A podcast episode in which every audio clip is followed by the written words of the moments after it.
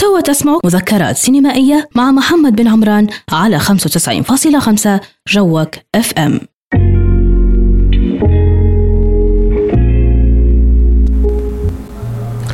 أهلا وسهلا بكم متابعينا ومستمعينا على راديو جوك FM 95.5 معي أنا محمد بن عمران في برنامجكم السينمائي مذكرات سينمائية. كل يوم ثلاث الساعة 7 نطلع عليكم ب بالسينما بالأفلام وبأحد يعني الفنون اللي آه، بالنسبة لي شخصيا آه، أهم محرك لي واعتقد أن يعني محبي الأفلام يجب دائما أن يكون عندهم مساحة سواء على الراديو أو في أي مكان آه، في أي منصة كانت.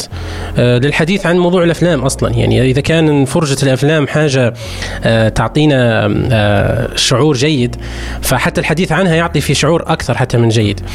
ومن خلال برنامج مذكرات سينمائية وكيف كل أسبوع. آه نحاول يعني نبين الجانب هذا نبين يعني القيمة من من السينما. كونها يعني هذا الخيار أو خلينا نقول الشغف اللي أنا آه، اكتشفته في السينما. وطبعا بدون ما نكتشف الشيء هذا هو آه يعني محبي الأفلام عددهم هائل في كل مجتمع وفي كل مكان. لكن طبعا عندنا في ليبيا آه، ينقصنا الكثير عشان يبانوا محبي الأفلام سواء من خلال الصناعة أو من خلال حتى يعني النقد أو من خلال آه، صناعة المحتوى حولها. لكن هذا الأمر العالم ماشي بمراحل يعني فايتيننا بمراحل في الموضوع هذا. عموما آه، معنا محمد بن عمران اليوم حلقة جديدة من برنامج مذكرة سينمائية والمرة هذه نبي نوضح شوية حاجات قبل ما نقول لكم شنو عنوان الحلقة وعلى شنو نبي نحكي اليوم. خلينا نحكي شوية على الحلقات اللي فاتن. والفكرة من الموسم الثاني إذا كان قلنا هذا موسم ثاني. في الدورة الأولى في الراديو وفي الدورة الأولى من البرنامج آه، حاولت يعني نغطي فكرة التوصيات. أو مثلا الحديث عن مواضيع كانت مختلفة ما فيش أي رابط بينها. والهدف هو عبارة عن بس ان نحكي على موضوع يعني يتعلق بالأفلام. سواء كان توصيات على أفلام في genre معينة يعني في صنف معين. حكيت عن الأفلام القصيرة وشن موضوعها أساسا. حكيت عن افلام ال western الأمريكي حكيت عن أفلام العائلة آه، يعني الأفلام اللي غطت موضوع العائلة. يعني كان المواضيع أحيانا تكون شخصية واحيانا تكون بس لغرض طرح توصيات حول الأفلام. لكن في الدورة الثانية وفي الموسم الثاني من البرنامج فكرت قلت okay أنت يا محمد هو في ناس واجدة بكل تحب الأفلام وفي ناس واجدة يعني حتى لو اهتمامها كان ماهوش يعني كبير بالأفلام بكيف أنت تحاول تصنع محتوى يثير اهتمامهم؟ فكان الفكرة. هو مثلا لو جيت أنا اليوم وقلت يلا نحكوا على الفيلم الفلاني. نازل أمس آه، طبعا عندنا السينما. نحن لكن مثلا نازل في في نتفلكس على سبيل المثال بما أن المعظم يعرفوه تو. ونجي نتكلم عنه وكذا مرات يا إما نحرق جزء من الفيلم يا إما يكون يعني عدد المشاهدين قليل جدا لأنه نازل له فترة قصيرة. فأنا نقعد نتبع في ترند بس الترند هذا مش حيثير اهتمام المستمع لأنه ما زال ما حضرش الفيلم وما زال مش معروف شو ممكن يقدم له يعني. فهذه مساحة مساحة الأفلام أو الكتابة الأفلام أو آه خلينا نقولوا آه يعني الحديث عن الأفلام الجديدة والأفلام القديمة بطريقة هيك تقدر تقولوا توصيات ومراجعات. هذه موجودة في منصة مذكرات سينمائية على الفيسبوك ونحاول قدر الإمكان نغطي الجانب هذا. لكن من خلال الراديو من خلال برنامج مذكرات سينمائية المسموع قلت ليش ما نعطي مواضيع يعني تكون آه، متعلقة بالتوعية قبل؟ والتوعية مش ما نقصدش به موضوع اننا يعني سواء أنا أو غيري نجو بس نفهموا الناس شنو معنى الأفلام أو شنو هن الأفلام. هذا موضوع. no no. مش هيك الفكرة. لكن الفكرة إن في مواضيع واجد بكل متعلقه بي بي بالسينما. لو أنت يعني قاعد عندك معلومات حولها حيكون عندك ديما تجربة مختلفة. على سبيل المثال أول حلقة كانت في الموسم هذا تحدثت عن موضوع الأفلام آه، لغة الأفلام. ثاني حلقة كانت موضوعها يعني موضوع الإخراج نفسه. لما جي أنت تخرج فيلم ان تكون مخرجا وكان معي ضيف عبد العزيز الملوم وشخصيه رائعة. بعدين درنا موضوع كواليس دور دور العرض السينما المستقلة. موضوع كبير بكل مع زميلي وصديقي وضيفي محمد المقرحي. بعدين كانت موضوع حكاية في السينما برضو مع الصديقة والرائعة دانيا أكرم موسى من سوريا وحكيتنا حكينا عن موضوع النصوص السينمائية وكذا. وكان في موضوع مع صديقي محمود براس كان موضوع متعلق بالمؤثرات البصرية في السينما. فالمواضيع هذه تقدر تقول يعني يعطم في نولج عن عن عن السينما نفسها يعني. بعدين ممكن يعني ندخل في موضوع التفاصيل وكذا. هذه مقدمة شوية نوعا ما يعني آه، سريعة بس على الحلقات اللي فاتن وعلى فكرة آه، ليش أنا نصنع في في في في حلقات شوية عمومية يعني. ولكن حلقة اليوم برضو نوعا ما حتى هي بعيدة شوية يعني حلقة اليوم كان يسمعوها ناس في, في مجتمع آخر. حيقول لك مقدمك يا محمد. فيش قاعد تحكي أنت اليوم؟ قصدي تحكي لنا علي. طبعا عنوان اليوم وحلقة اليوم حتكون آه كيف تجد آه فيلمك.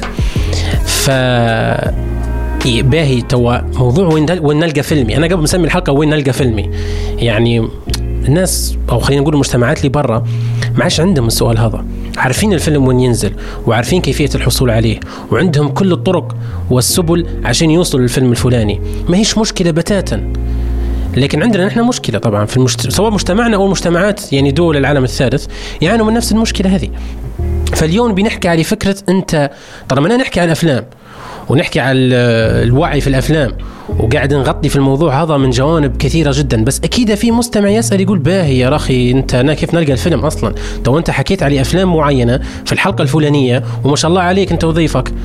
يعني هيك بالعام يقولون علي منك أنت وظيفك. حكيتوا عليه مواضيع سمحة. بس وين نلقى فيلمي؟ الفيلم اللي أنت حكيت عليه هذا وين نحصل أنا؟ وين وين نلقاه بالضبط؟ فهذا موضوع يعني أنا لما خطر علي متى قلت لا جديات الموضوع لازم نكتب عنه.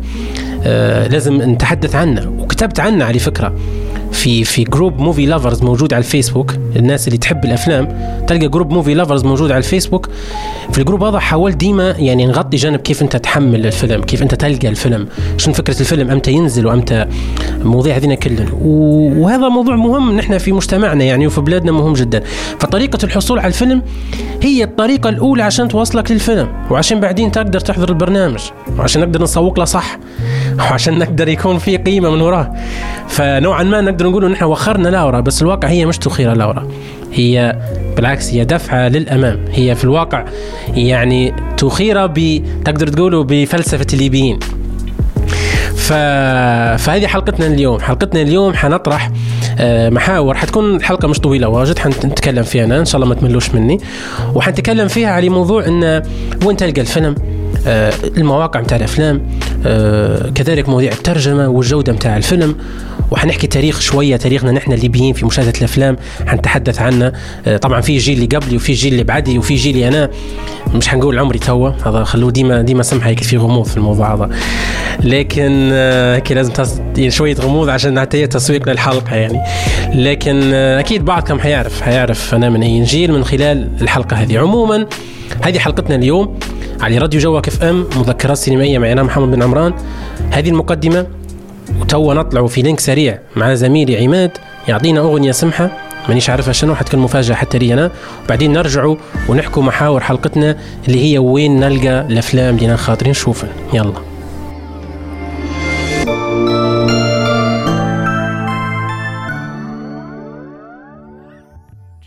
ما زلت تسمع مذكرات سينمائية مع محمد بن عمران على 95.5 جوك اف ام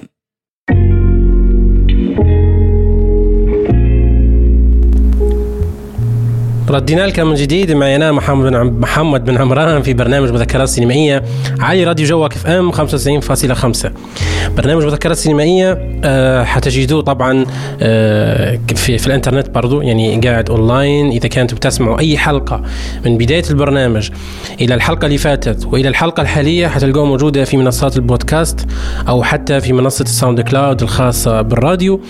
هذه حاجة نوعا ما يعني أه توفر على أي شخص حاب يسمع الحلقات من البدايه إذا كان قاعد معي توا في الراديو وحاب يسمع الحلقات من البدايه أو أي شخص حاب إنه يسمع البرنامج أو الحلقات بشكل متقطع بحيث إنها تكون سهلة عليه. يعني الناس يعني تو ظروف الوقت وكذا مخلي الأمور شوية ديما معقدة لكن آه، طريقة طريقه البودكاست وطريقة آه، يعني إن ترفع الحلقة هذه واحدة من مميزات آه، كل البرامج الموجودة في راديو جوك اف ام. عموما حلقة اليوم آه، كيف ما قلت أين تشاهد أفلامك؟ أين تشاهد فيلمك؟ يعني وين تلقى فيلمك؟ بالضبط. وحكيت على يعني على المشاكل اللي يعاني منهن المواطن الليبي خلينا نقول أو, أو أي مواطن موجود في في دولة من من الدول اللي ما عندهاش القدرة أن سواء توفر دار عرض سينمائية سواء توفر الأفلام آه، بصورة قانونية. فهنا في مشكلة نوعا ما. ما نقدرش يعني نخفي عنكم شيء حقيقي إن حاليا نسبة الأشخاص اللي قادرين يحضروا أفلام على الإنترنت كثيرة جدا. كثيرة جدا. يعني الناس اللي تقدر تحمل أفلام على الإنترنت واجدة. من باش نحكي تو على ثقافة ال streaming service وكيف لما خل خلت الناس طبعا قادرة حتى تدفع للأفلام. هذا حنسردوه يعني من خلال المحاور بتاع الحلقة. لكننا نحكي يعني يعني مسألة إن توا ناس قادرة واجد تحضر الأفلام. لكن الموضوع وين تلقى فيلمك أنا نقصد به الأفلام المعينة. مرات في فيلم معين وجيت أنت في وقت معين وما لقيتهاش قاعد. فحنحكوا على المسألة هذه مسألة الحصول على الفيلم نفسه. وقلت أنا أهمية الحلقة هذه آه، سواء للبرنامج أو حتى لك أنت كشخص مهتم بالأفلام. لو أنت عرفت كيف تلقى الأفلام متاعك وين تجدها وفهمت الطريقة يعني التكنيك متاعها خلاص أنت كأنك ملكت يعني موهبة. وممكن اصحاب ناس واجدة بكل حتيجي تصحى فيك على الموضوع هذا. ما باش نقول زمان زمان يعني كانوا في ناس آه، أصحاب يعني آه، وأصحاب جديات والله لكن يعني كانت كانت مفيدة لهم إن أنت يا محمد قاعد وعندك أفلام خلاص أنت اللي تحمل. يعني يقعدوا يعملوا فيا كاني server موجود على النت خلاص. الأفلام موجودة عندي ف يعني في ناس حتى يعني بجديات ممكن الناس اللي تو اللي عندها أفلام واجد في ال hard disk متاعها أو في اللابتوب متاعها أكيد عايشين التجربة هذه. إن في أشخاص موجودين في حياتك تو يعاملوا فيك معاملة إنترنت. يعني حيجي يقول لك الفيلم هذا عندك هيك. أنت ما تعرفش أنت جوجل وتعطيه الفيلم ويسألك اقرأ والله يضحك هي ممكن اللقطة هذه. لكن عموما هي ممتعة برضه للشخص السينمائي ممتعة نوعا ما. لكن مرات توصل المرحله متاع تقول له خلاص أنا فاصل. أنا تو ال server متاعي خرب والله. ما عادش نحضر فيه الأفلام. تقدر تأخذ الموضوع بعناد. ونحن الليبيين عندنا نوعا ما خاصلة العناد هذه. عموما الحلقة هذه ناخذ فيها راحتي ما شاء الله ونهدرز يعني هدرزة لأن الموضوع يبي هدرز أصلا. فالمهم خلينا نحكي توا موضوع مشاهدة الأفلام. طبعا الأفلام وين مكانها أصلا؟ مكانها في دار عرض السينما. هذا المكان الأساسي متاعها لما يعني بدأت السينما بدأت عن طريق دار عرض في السينما. يعني الفيلم موجود وين؟ في movie theater تمشي تشتري تذكرة تخش تقمعز في الكرسي الفلاني حسب التذكرة متاعك الرقم المقعد يعني أو الكرسي وتقمعز وتحضر الفيلم وتروح. هذا المكان الأساسي. بعدين طبعا صارت طلعت التلفزيون. ولما طلعت التلفزيون طبعا برضو جاء طلع الإنترنت. لما توفر الإنترنت برضو أصبح آه، مكان يتواجد فيه الفيلم. ف أه نحن في الحلقة دي ما نحكوش على تجربة مشاهدة الفيلم. رغم ان هي نوعا ما يعني الحلقة تلمس الجزئية هذه بس مش هذا الأساس الموضوع الأساسي اللي نحكوا فيه. فتوا نحن نحكوا أن زمان أو خلينا نقول الحق يعني البديهي والطبيعي مفروض مفروض في في العالم في الحياة الطبيعية مش حياتنا نحن للأسف. إنك أنت تبي تحضر فيلم سواء جديد تمشي للدار العرض السينمائية وتلقى الفيلم معروض وتمشي وتخش 100% أمورك.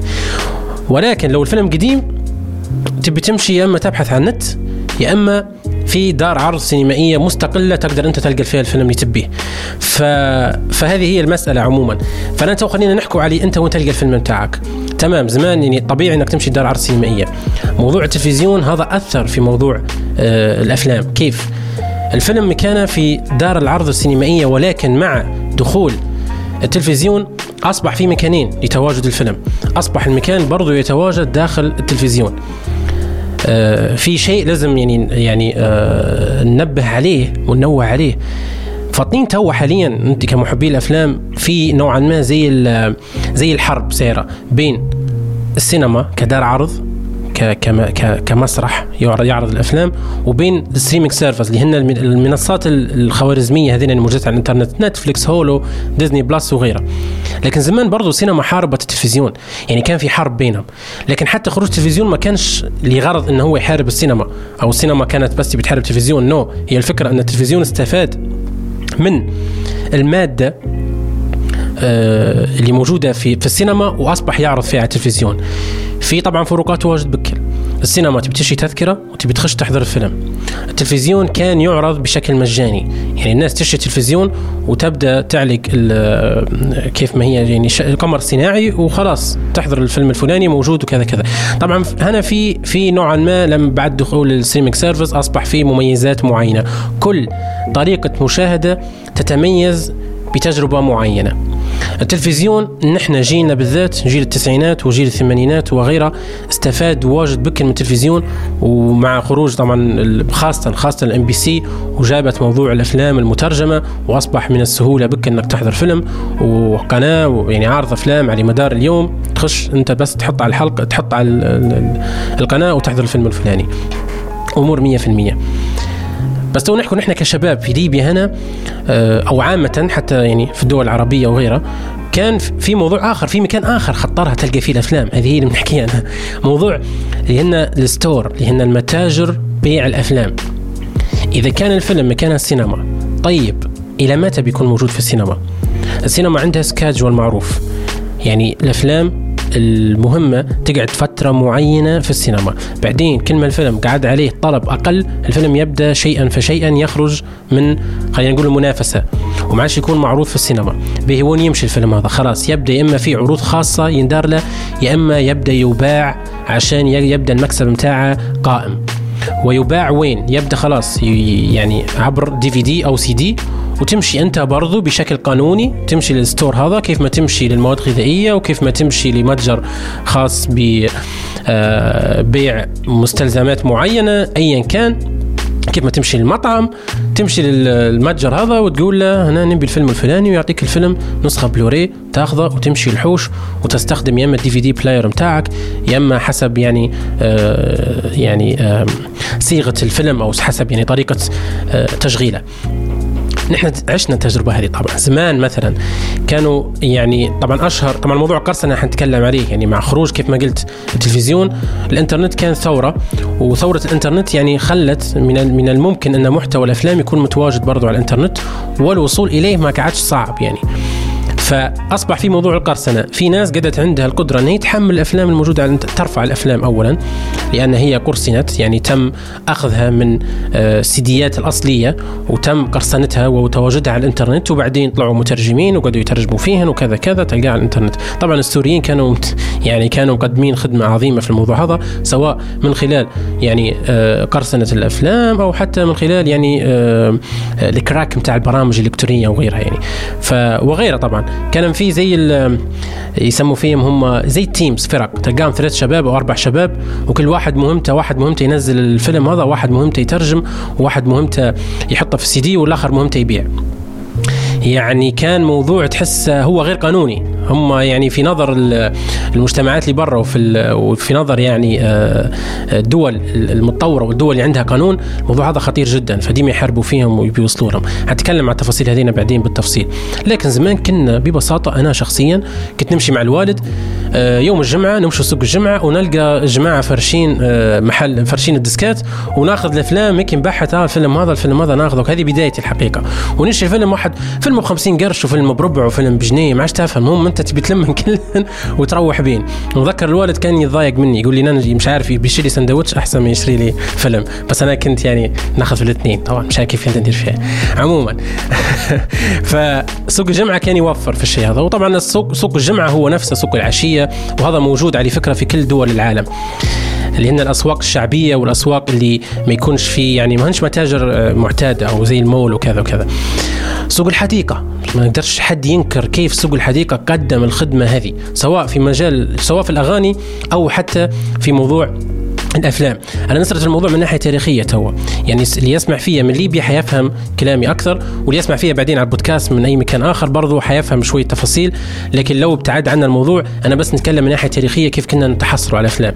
زمان سوق الحديقة وطبعا ما نقدرش ننكروا تواجد آه، متجر القرصان وبعدين طلع القراصنه كانوا يوفروا للمشاهد الليبي فرصة انه هو يمشي ياخذ الفيلم ويتفرج عليه في ال DVD. لأن موضوع الإنترنت زمان كان محتكر وكان صعب جدا ان الشخص يكون في حوش الإنترنت. في 2009 كيف طلع موضوع LTT وقعد عندنا WiMAX وقعدنا نقدر نحمل الأفلام وغيرها.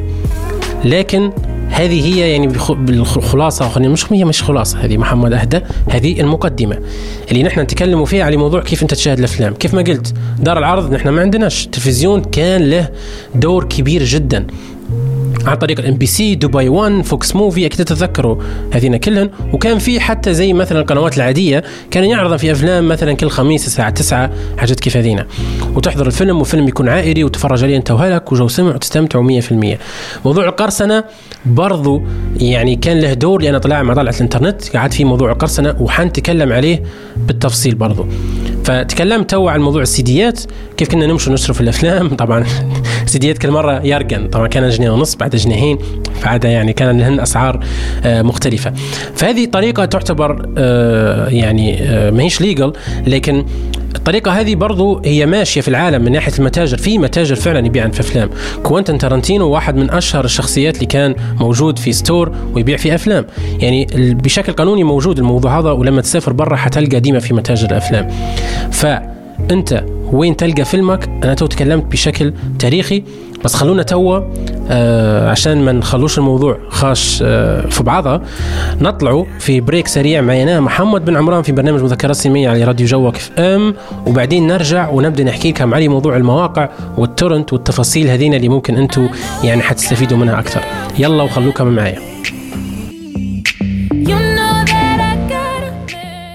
ما زلت تسمع مذكرات سينمائية مع محمد بن عمران على 95.5 جوك FM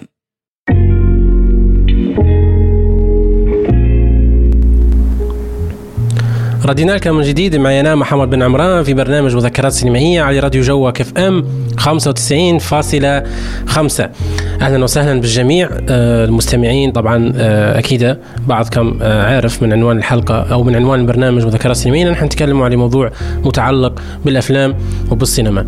موضوعنا اليوم أين تشاهد فيلمك؟ يعني عنوان الحلقة واضح جدا فايدته واضح جدا كيف إنه هو صح عام لكن فكرته إنه حاجة أساسية. يعني أنا الفكرة من الحلقة أن لو أنت تحب الأفلام طيب كيف تتفرج على الأفلام؟ وفي نسبة كبيرة كيف ما قلت من بدري إن تو يعني في العصر الحالي قادرين إن هم يقدروا يوصلوا للأفلام لكن في نوع من الأفلام معين أو في آه، مهارة معينة في البحث أنت ممكن آه، ما نكش يعني على علم بها فمن خلال حلقة اليوم حنتكلم عن الموضوع سواء من جانب يعني سطحي في البداية حنحكوا كل شيء وش معناه وكيف بدأ وكذا وحكيت من بدري كيف زمان كنا نحصله في الأفلام كنا نمشي سوق الحديقة نشوف الأفلام بتاعنا آه والأمر هذا كان موجود في دول كثيرة. يعني مباح فيها آه الأفلام المقرصنة. كان متواجد الفيلم على السي دي وكنا ناجروا فيه زمان بكل بعدين أصبح في فرصة إنك أنت تشتريه لأن أصبح في قدرة آه، يعني بدأت الدولة قادرة تخصص سيديات فارغه واجد بدال يعني في الجانب هذا التجاري فقعدت في قدرة إنك تشتري الفيلم وتروح به. زمان كان لأن يعني يجي فيلم واحد بس تلقى المحل عند الفيلم هذا. ديسكا واحدة بس تاخذها أنت تأجرها أنت و70 واحد من المنطقة الكل كان تحضروا في الفيلم على نفس السي دي. ف يعني كان تاريخ نوعا ما وهذا دليل كيف إن السينما قوية والأفلام كانت قوية وكانت حاجة بالنسبة للإنسان شيء مهم في حياته. يعني كان فكرة إن أنت تمشي تحصل فيلم سواء كان عشان يوم خميس أو عشان جايينك أصحابك أو عشان جايينك أقاربك كانت حاجة مهمة جدا. فحكيت على الجانب هذا وإن خروج الإنترنت سبب في خروج فكرة القرصنة. آه، يعني القرصنة بمفهومها العامي كان ممكن يعني حد مخطم ماسك السي دي الأصلي ويجي حد آخر مش تمام يفك منه سي دي ويعدي. لكن الإنترنت لما جاء كان هذا هو التفسير الآخر التقني. انه يعني الفيلم كان مرسل من طرف إلى طرف وتم أخذ الفيلم أو تم يعني إرساله للشخص العنوان الخطأ والله اللي هي لعبة عموما آه، ممنهجة ومرات غير ممنهجة آه، يصل بها الفيلم آه، للإنترنت ويكون متواجد ومعرض للتحميل. فحكيت عن موضوع محل سيديات القرصنة. تمام. مواقع تحميل الأفلام. واحدة من الحاجات مع خروج يعني الإنترنت وكذا كان وأنا خلينا نتكلم على موضوع ال content العربي. يعني الموقع العربي اللي كان يوفر في أفلام أجنبية مترجمة. أنا حسب يعني ذاكرتي كنت أتذكر عرب سيد. تو الناس كلها تعرف في الوقت الحالي EgyBest وفي أكوام وفي غيرهن وهنا مواقع مصرية كان في عرب سيد. عرب سيد هذا كنت نتذكر نخش للموقع هذا نلقى الفيلم ونحمل الفيلم وكان مش معروف أنا شن جودة الفيلم. يعني كان بس نلقى الفيلم نقول أوه أنا شفت أنا ريا في في البرنامج بتاعها Scoop with Raya في ال MBC حكي على الفيلم هذا. وقال إن الفيلم هذا قاعد في ال box office فأنا مجرد ما فتحت عرب سيد ولقيت الفيلم خشيت وحملته. وكنت نحضر فيه مانيش عارف أنا لما حضرت الفيلم هذا هل كان جودته عالية؟ ما نعرفش حضرته وانتهى الموضوع. يعني ولكن كان حب للشيء هذا حب للوصول يعني حب للتجربة نفسها. فتو في العصر الحالي قعدت في موضوع EgyBest وقعدت في أكوام نفس الفكرة هنا لكن قعدا يعني في قدرة إن الفيلم يتواجد بصورة آه، بصيغة واضحة بجودة واضحة آه، وتوا طبعا في نسبة كبيرة من الناس يحملوا في الأفلام عن طريق قنوات التليجرام حتى. فمواقع تحميل الأفلام هذينا يعني كانت عبارة عن إن الفيلم يتوفر على الإنترنت ثم آه، في طرف معين ياخذ الفيلم هذا ويبدأ آه، يتعامل معه آه، من خلال ترجمته وبعدها من خلال رفعه مجددا مجددا على الإنترنت ويوفر لك رابط وأنت تخش على الرابط وتحمل الفيلم. بس ما كانش معروف يعني شنو وضوحه وشن التفاصيل هذينا بكل كيف ما قلت تو شوية صار في تطور فقعد الموضوع أسهل نوعا ما. تمام. خروج ال torrent. خلينا نحكوا على ال torrent توا. بعدين حنحكي عن مواقع التحميل هذين اللي هن EgyBest وأكوام. شنو الرابط بينهم وبين بين ال torrent؟ وشنو هو ال torrent أصلا؟ آه ال torrent هو ببساطة جدا ملف يعني الفيلم متواجد عند مستخدم معين. على سبيل المثال أنا نحكي معكم تو والفيلم قاعد في اللابتوب متاعي شخص آخر مستخدم آخر موجود في عالم آخر حيدير peer to peer اللي هو يعني مشاركة هيك بيني وبينه مباشرة عشان هو يوصل عن طريق connection عن طريق يعني ال network يوصل لللابتوب متاعي للملف الفيلم هذا يعني أنا أعطيه ال link متاعه ويحمله عن طريق اللابتوب متاعي. لكن لما هو يحمل الفيلم في الطريقة في, في نفس الوقت كأنه يرفع في الفيلم. بس من يرفع فيه؟ يرفع فيه المستخدمين آخرين. يعني هي عملية اتصال بين نظراء مشاركين فيها مجموعة من الأشخاص. خلينا على سبيل المثال نقول إن فيلم باتمان نزل اليوم ف ناس واجدة بكر بتحمل الفيلم هذا والفيلم هذا متواجد عند شخص آه عنده الفيلم يعني موجود عنده واضح و100% رفع الفيلم هذا وال700 هذول جايين يحملوا فيه توا. وكل ما كان عدد الأشخاص اللي قاعدين يحملوا في الفيلم هذا كثير. كل ما كان في قدرة إن الفيلم يتحمل آه بسرعة آه قصوى بسرعة أحسن. وطبعا هذا يعتمد برضو على الإنترنت بتاعك. في جزئية بس بنتكلم عليها إن بامتى الفيلم أصلا يوصل للانترنت في مسألة كيف ما قلت هي موضوع القرصنة في موضوع أن الفيلم ممكن يتم تصويره عن طريق السينما نفسها. ومرات في مسألة أن الأفلام آه، تعطى في البداية بكل كيف ال DVD screen وحنتكلم عليه الموضوع هذا. بعدين في أشخاص ممكن ياخذوا ال DVD screen هذا ويرفعوا فيه على الإنترنت.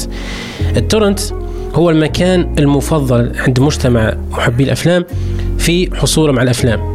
كيف انت تحصل ال torrent هذا وشن مفهوم فهمنا إحنا شنو معنى ال torrent. ببساطة جدا تحمل برنامج معين في اللابتوب بتاعك ثم تلقى مواقع ال torrent وحنذكر أمثلة منهن. وعن طريق مواقع التورنت تختار الفيلم الفلاني متاعك. على سبيل المثال خلينا نقول باتمان الجديد نزل. أنا ساكن موضوع فيلم باتمان لكن هو مثال. حملنا فيلم باتمان لقيناه بالنسخ طبعا منوعة. يعني كل يعني سواء نسخة كانت ضعيفة نسخة عالية على حسب الفترة اللي نزل فيها الفيلم وإذا كان الفيلم أصلا تواجد بنسخة واضحة أو لا وتخش أنت تحمل الفيلم ويتوفر الفيلم آه، في عندك في اللابتوب. طبعا عن طريق برنامج ال torrent يعني تحمل رابط معين ملف معين اللي هو ملف ال torrent عن طريق مواقع ال torrent. ثم عن طريق برنامج torrent تحمل الرابط هذا. شوية الموضوع يبان معقد وقاعد نشرح فيه هيك عن طريق الراديو بس أنا قاعد نشرح فيه فكرة فكرة مهمة جدا هي فكرة حصولك على الفيلم نفسه. موضوع ال torrent نتكلم عليه تو المواقع هذينا هن في الواقع مواقع يعني غير قانونية. نحن نتكلم على حاجة أنت تمشي تحمل الفيلم وتتفرج عليه بس بشكل غير قانوني. وفلسفة أو خلينا نقولوا آه، الجانب هذا. والفكرة هذه خاصة الخاصه بموضوع القانوني أو غير قانوني هي تبي يعني حلقة بروحها وتبي ديبيت كامل نتكلموا فيه. يعني مسألة آه، خشى بعضها شوية. لكن أنا قاعد تو نسرد بس في الطريقة اللي أنت تحصل بها الأفلام. فعموما ال torrent أنت لو تبي تحصل على نوع أفلام مهما كان الفيلم سواء كان هوليودي كان الفيلم أوروبي كان الفيلم يعني آسيوي في أي مكان من العالم تبي أنت فيلم معين تلقاه على ال torrent لأن ال torrent يوفر فعلا في كل ملفات الأفلام سواء كان قديمة أو جديدة. هذه جزئية مهمة جدا. باهي موضوع جودة الأفلام. آه، جودة الأفلام هذا شوية موضوع آه، يعني يحتاج برضو شرح مطول. لكن خلوني شوي نرجع تو موضوع الموضوع هذا ال torrent وموضوع المواقع هذه. تو حن حنوجه الكلام مباشرة لأي شخص يحب الأفلام وحاب هو يحصل الفيلم متاعه. أنت لما تخش على EgyBest هذه طريقة للمشاهدة. يا إما شاهدت الفيلم أو حملته بأي طريقة كانت. لكن هل الطريقة هذه قانونية أو غير قانونية؟ هي غير قانونية. ال torrent خلينا نقول هو المنصة الأساسية اللي يحملوا منها أصلا ال team اللي قاعدين يخدموا في EgyBest الفيلم وبعدين يدمجوا معاه الترجمة ويرفع لك في ال EgyBest. ولكن أنت لو تبي تلقى الفيلم مهما كان يعني اختلافه وندرته يعني وندرة في الإنترنت أنت حتمشي لل torrent وحتلقاه موجود عندك أه تلقاه موجود في ال torrent. تقدر ببساطة جدا تخش على جوجل وتبحث يعني ببساطة بكل كيف يعني الطريقة المثالية لتحميل أفلام آه، الأفلام من ال torrent أو تفهم حتى موضوع ال torrent بشكل آخر. ولكن هذه هي طريقتي الشخصية في تحميل الأفلام. ما نبش نعقد الموضوع بزيادة لكن حبيت بس هيك آه، نمشي آه، يعني نمر مرور سريع على المفاهيم هذينا والأفكار هذينا عشان المشاهد أو محب الأفلام يعرف كويس وين يمشي يلقى الفيلم متاعه. وحنتكلم برضو على تفاصيل مهمة جدا في كيف تحصل فيلم واضح أو كيف تحصل فيلم غير واضح أو أمتى ينزل وامتى آه يكون متوفر عندي في في في, في, في الإنترنت يعني. آه مستمعينا الكرام على راديو جوك FM 95.5 معي أنا محمد بن عمران. في حلقة اليوم أين تشاهد فيلمك؟ خلونا تو break سريع ونرجع مجددا ونكملوا حلقتنا اليوم أين تشاهد فيلمك؟ يلا.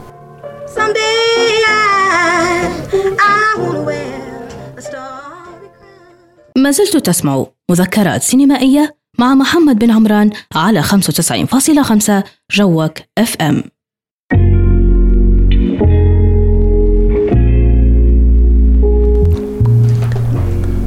ردينا لكم من جديد معي أنا محمد بن عمران في برنامج مذكرات سينمائية على راديو جوك FM 95.5 نتكلم اليوم على موضوع آه أين تشاهد فيلمك؟ وين تلقى فيلمك؟ أو وين نلقى فيلمي؟ وسردت الموضوع من ناحية تاريخية شوية كانت هدراتي آه، في أول آه، مقدمة إن يعني زمان كيف كنا نلقوا في الأفلام ونحملوا في الأفلام.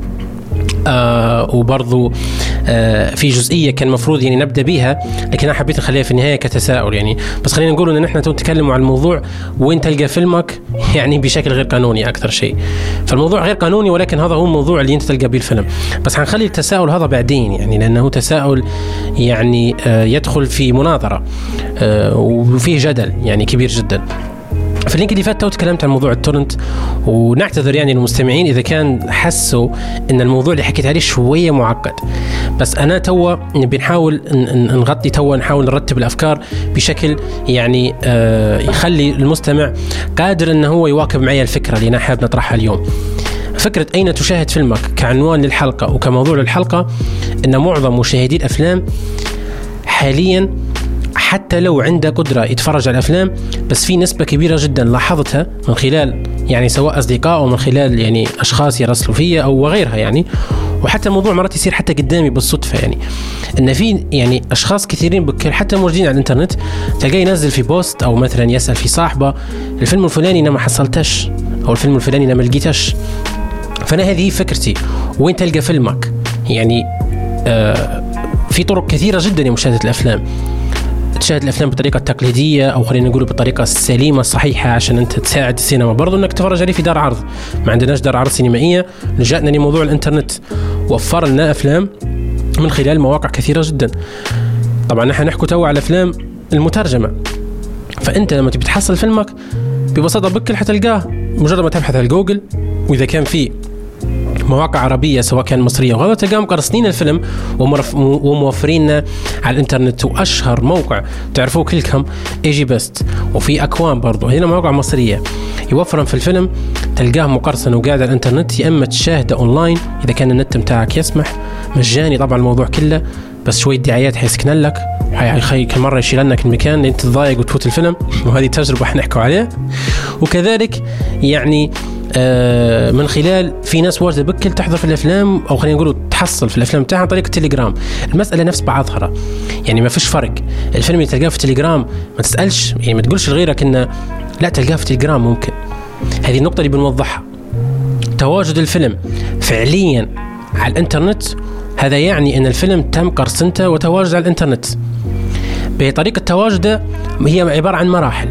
أول حاجة وهذا هو الموضوع اللي نتكلموا فيه عشان نرجع بعدين موضوع التورنت. تكلمت عليه بدري. نتكلم عن موضوع الفيلم أصلا موضوع إصداره وكذا. الأفلام عشان يعني ترسل لمهرجان أو ترسل لدار عرض راه الموضوع فيه قوانين والموضوع فيه إجراءات معينة.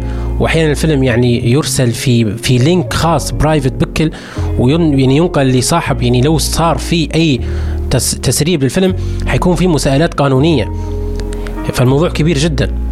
لذلك آه الفيلم خلينا نقول لما يتم تواجد على الإنترنت في البداية بكل غالبا حيتواجد عن طريق يعني آه تسريب اولي اللي هو يسموا فيه ال cam اللي هو يبدأ شنو؟ مسروق سرقة من السينما نفسها. تو نعطيكم تو الفكرة بالضبط. الأفلام جودتها لما توفر على الإنترنت في البداية بكل والطبيعي جدا طبعا إلا إذا كان تسرب تسريب يعني هائل بكل وخلاص خلينا نقول ال final product يعني المنتج الأخير من الفيلم اللي تفرجوا عليه نحن توا تواجد على الإنترنت فجأة. فهذا مسألة كبيرة جدا ممكن لأسباب ممكن المخرج قال هيا نعرض الفيلم هيك مجاني. لكن طريقة توفر الفيلم في البداية بكل يطلع بصيغة HD cam هذه طبعا هي تصوير من السينما بكاميرا يعني كاميرا تقنيتها عالية على أساس تعطي صورة وصوت صورة واضحة يعني صوت وصوره واضحة وهذا كاذبة ما فيش منها يعني HD cam. إذا كان لقيت فيلم نزل توا في السينما وبعدين لقيت على الإنترنت وبحثت في في الاسم بتاعه ولقيت جنبه HD cam هي بمعنى كاميرا اختصار الكاميرا معناه أهرب منه الفيلم هذا. رد بالك تحضر فيلم HD cam انت ما كأنكش حضرته تخيل انت كأنه واحد ماشي ومصور بتليفون فاطين زمان الصيغة بتاع 3GP خلاص نفس الفكرة. يعني ما حضرتش فيلم انت. انت حضرت آه، تجربة شخص يصور في فيلم. فعليا يعني. لكن كفيلم انت ما حضرتهاش. انت ممكن تبي تفشك على أصحابك. أو تبي يعني آه يعني تتباهى. آه لازم ندخل طبعا شوية لغه عربيه وكذا لأن في مستمعين برضه على البودكاست ممكن يسمعوا كلمة تفشك يقول لك فيش تحكي. فاذا كنت تتباهى على أصحابك إن أنت حضرت فيلم فلاني فراو هو الفيلم ما تواجدش بنسخة كويسة ما زال HD cam. بعدين يطلع HDTS. هذه برضو تصوير من السينما بس غالبا تكون كاميرا ثابتة ما فيش فرق بين الواجد واهرب منه حتى هو. بعدين عندنا ال HDTC طبعا هذه جودة يتم استخراجها من ماكينة تشغيل الفيلم من السينما بروحها يعني. كذلك ما هيش واضحة فوتها. لين ما نجو تو النسخة اللي هي غالبا لما تتواجد على الإنترنت في نسبة مشاهدين واجد بكل يتفرجوا عليها. من بينهم حتى السينمائيين نفسهم اللي هي ال DVD screen هذه نسخة تجريبية غير رسمية وما هيش صالحة للبيع في الأسواق. غالبا يتم إصدار الصيغة الصيغة هذه أو إصدار الفيلم هذا عشان يشارك في مهرجانات عالمية ومشابه هي لجودة ال DVD الرسمية لكن ما فيهاش المؤثرات فعليا. آه وضوحها شوية مش واضحة بصراحة يعني خاصة لما أنت تقدر متعود على بلوراي وكذا. فهي ما هيش واضحه هي, مخ... screen هيك وفيها ديما ديما بالعرض طبعا. وجودة وال... وال... والنقاء نتاع الصورة ما... هيش مستحبة يعني ما, هيش ما نفضلهاش. لكن في أفلام واجد أنا شخصيا كنت مستعجل وحضرتها DVD screen لكن هذه نسخة تتواجد على الإنترنت. طبعا لما تواجد DVD screen حتلقاها torrent تلقاه في المكان الرسمي. خلاص انت طبعا في مواقع يعلن أن الفيلم آه توفر في DVD screen تو موجود. أو مرات تسمع من صاحبك أو تسمع من شخص متابع الإنترنت. فلما تنزل DVD screen فالفيلم معناها تواجد على الإنترنت ولكن وعلى ال torrent ولكن ما هيش نسخة فعليا آه، مستحبة عشان تحضرها. في ال HDTV وفي ال HDRip وهذين برضو كويسات. لين ما نوصلوا لنسخة كويسة قبل البلوراي اللي هي ال WEB-DL وهذه تطلق يعني على النسخ المحملة من متاجر والمواقع اللي شركات الإنتاج يعني توافق إنه يعرض الفيلم بالطريقة هذه. أن نسخ يعني يعتبر رسمية لكن آه ما هيش نفس البلوري يعني. لكن لما تلقى فيلم WEB-DL فكويس تفرج عليه 100% وضع كوين تفرج عليه في التلفزيون في اللابتوب كذا نحكوا عليه جودة ونقاء وصوت كويسة 100% تحضر الفيلم تمام بكل بعدين طبعا البلوري وهي ال top وهي الحاجة الكويسة. طبعا في بلوري يعتمد عليه أصلا آه، تقنية الجهاز اللي أنت بتشغل عليه الفيلم. ولو أنت مثلا داير بتاع ال home cinema في الحوش وداير السبيكرات السماح وعندك الشاشة السمحة فطبعا تختلف لما تأخذ نفس البلوري هذا وتحضره في اللابتوب بتاعك. في اختلاف في التجربة في كل شخص يحب حاجة معينة. بس أنا هذه فكرتي من الحلقة وفكرتي من الموضوع كله. يعني شخصيا أنا تفرجت على أفلام زمان كنت نحمل فيه من عرب سيت وكذا كان DVD rip زمان بك القديمة هذه. وكان الفيلم 300 ميجا 400 ميجا. وحبي للأفلام تكون من خلال يعني هذه المشاهدات. لما كنت أتفرج على الأفلام بالطريقة هذه أنا حبيت الأفلام. ما كانتش عندي مشكلة. لكن خلاص تو المعايير زادا وقعدت لي مراغب إني أتفرج بتجربة أحسن. وقعد عندي ثقافة المشاهدة وثقافة الحصول على الفيلم وثقافة انتظاره برضو. عشان تهمني التجربة ما يهمنيش إني أنا حضرت توا قبل الجميع. لا لا انت ما عندكش سينما معناه غالبا مش حتحضر الفيلم نفس نفس الناس. انت ما للأسف شديد نحن متأخرين وهذا واقع مؤلم جدا. عموما نرجع شوية آه وكيف ما تكلمت تو على موضوع النسخ هذينا رد تو الموضوع ال torrent. خلاص إذا كان الفيلم توفر بأي نسخة من النسخ هذينا حتلقاه في ال torrent. وقلت ال torrent عبارة عن يعني بدون ما تعرف هو عبارة عن معناه مثلا هو تعرف مواقع ال torrent قبل من أشهرها ال YTS يعرفوه ناس واجدة بكل وفي عندنا ال Sonata Premiere وعندنا 1337 x dot to مشهور جدا. آه وفي مواقع كثيرة بكل هذين مواقع ال torrent لما تخش وتبحث عن الفيلم طبعا مواقع ال torrent غالبا يكون محجوبه لو انت في عالم برا ما تحملش torrent رد بالك. لكن مثلا في ليبيا وعن طريق الإنترنت يستخدم فيه ما هوش حاجة بالبرنامج ما هوش حاجة بال torrent لأن هن غير قانونيات فحتخش وتبحث عن الفيلم وحتلقاه يطلع لك 100% لما تحمل الفيلم حتحمله عبارة عن ملف صغير بكل كيلو بايت حجمه بوين الفيلم. تمشي تحمل برنامج torrent.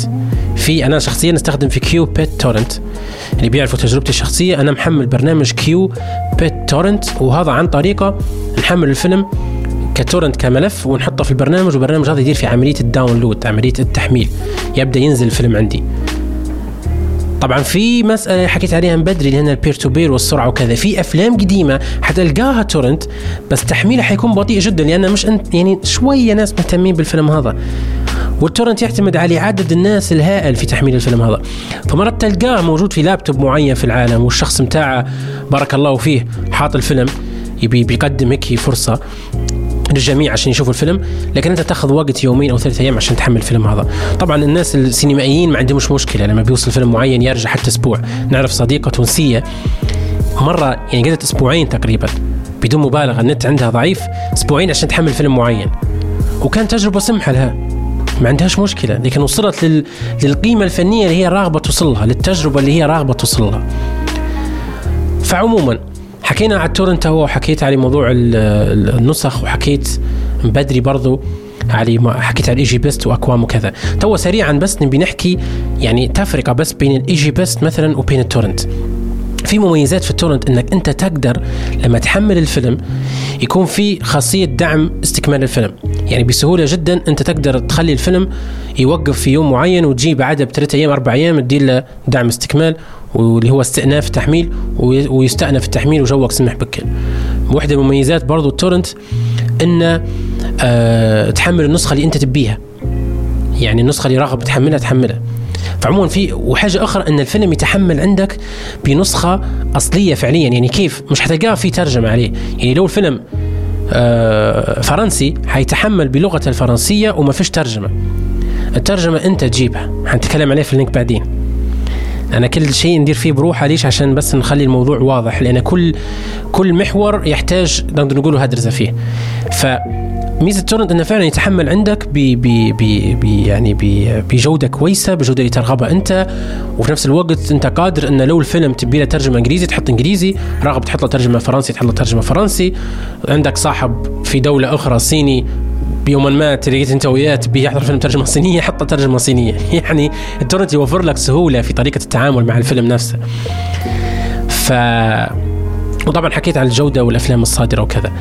أنا سألت سؤال في الإنترنت على صفحات التواصل الاجتماعي عندي في الفيسبوك وبرضه في صفحة مذكرات سينمائية وفي group Movie Lovers كيف أنت تتفرج على أفلام. وطبعا في ناس شاركتني بمشاركات يعني جميلة جدا ومختلفة وحنذكر الكثير منها آه، في ال link الجاي عشان مشاركة الناس برضو حتعطيكم أنتم كمستمعين فكرة على الكلام اللي نقول فيه وفكرة على كيف اختلاف الناس. كل شخص يلقى الفيلم بتاعه في مكان معين. واساسا وهذه هي الجزئية المهمة جدا قبل ما نطلعوا في ال link نطلع من ال link هذا. أين تشاهد فيلمك الغرض من هذه الحلقة؟ مش بس أننا نعطي شرح مرات تقني tutorial معينة صعب أننا نعطيها من خلال الصوت. أنا نعطي في فكرة والفكرة هذه حتساعدك أنت تعرف الأفلام وأنت تلقاها. لكن برضو أنا قاعد نحاول يعني نغطي نقدر نقول عادة سيئة أصبح يمارس فيها محبي الأفلام أو الأشخاص اللي يحبوا الأفلام. إن لما بيتفرج على فيلم توا خلاص تعودوا على ستريمينج سيرفيس فيمشي يبحث عن فيلم في نتفلكس بدري صار معايا موقف مع واحد صاحب بس يعني هو كان موقف يعني مش منا بصراحة. أنا هيك آه، زقابت له ندوروا في فيلم وكذا فدورة في نتفلكس بس كانت بصارة منا يعني. هيك حاب يضايقني بيها اللقطة. ففاطمة تعنى لا نتفلكس عندها لايبرري بروحها. حنتكلم عليه الموضوع هذا. طبعا كل موضوع نقول حنتكلم عليه يعني ما نحبش نخش المواضيع في بعضها. ترتيب الأفكار مهم وأنت كمستمع من حقك تكون آه، فاهم الكلام اللي نقول فيه ومن حقك لما تبي تسمعني تسمع كلامي يكون آه، مرتب. نتمنى تكون لعند تو الحلقة مفيدة وقيمة لكن تو خلوني نطلع سريعا link break ونرجع مجددا مع موضوعنا اليوم. وين نلقى فيلمي؟ أين تشاهد فيلمك؟ وراجعين من جديد. يلا.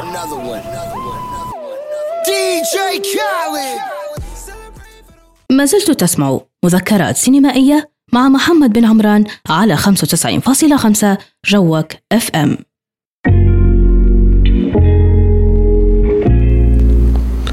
رجعنا لكم من جديد. معنا محمد بن عمران في برنامج مذكرات سينمائية على راديو جوك FM 95.5 برنامج مذكرات سينمائية حتلقوه متوفر في منصات البودكاست. من خلال بحثك سواء كان عندك Apple Podcast Google Podcast Spotify شنو أخرى SoundCloud اكتب مذكرات سينمائية حيطلع لك البرنامج. الحلقات كلهن.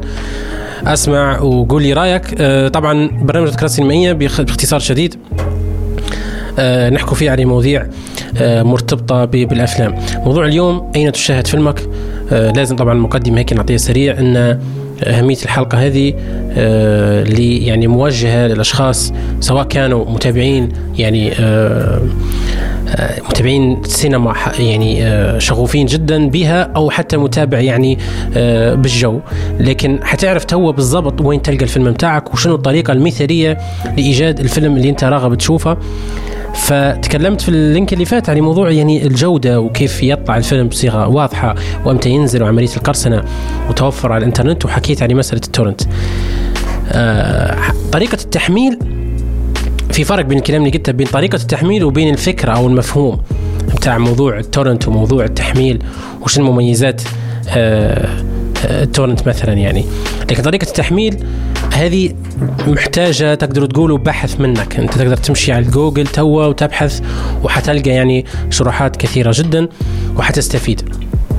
طيب بما ان تكلمت على موضوع أن القرصنة وحكيت على موضوع جودة الأفلام وتوفر الفيلم وكذا باهي يا سيدي أنا عرفت كيف نحمل الفيلم وحملت الفيلم وأصبح متوفر عندي بس مش مترجم. مسألة الترجمة تو هي لازم نتكلم عليها.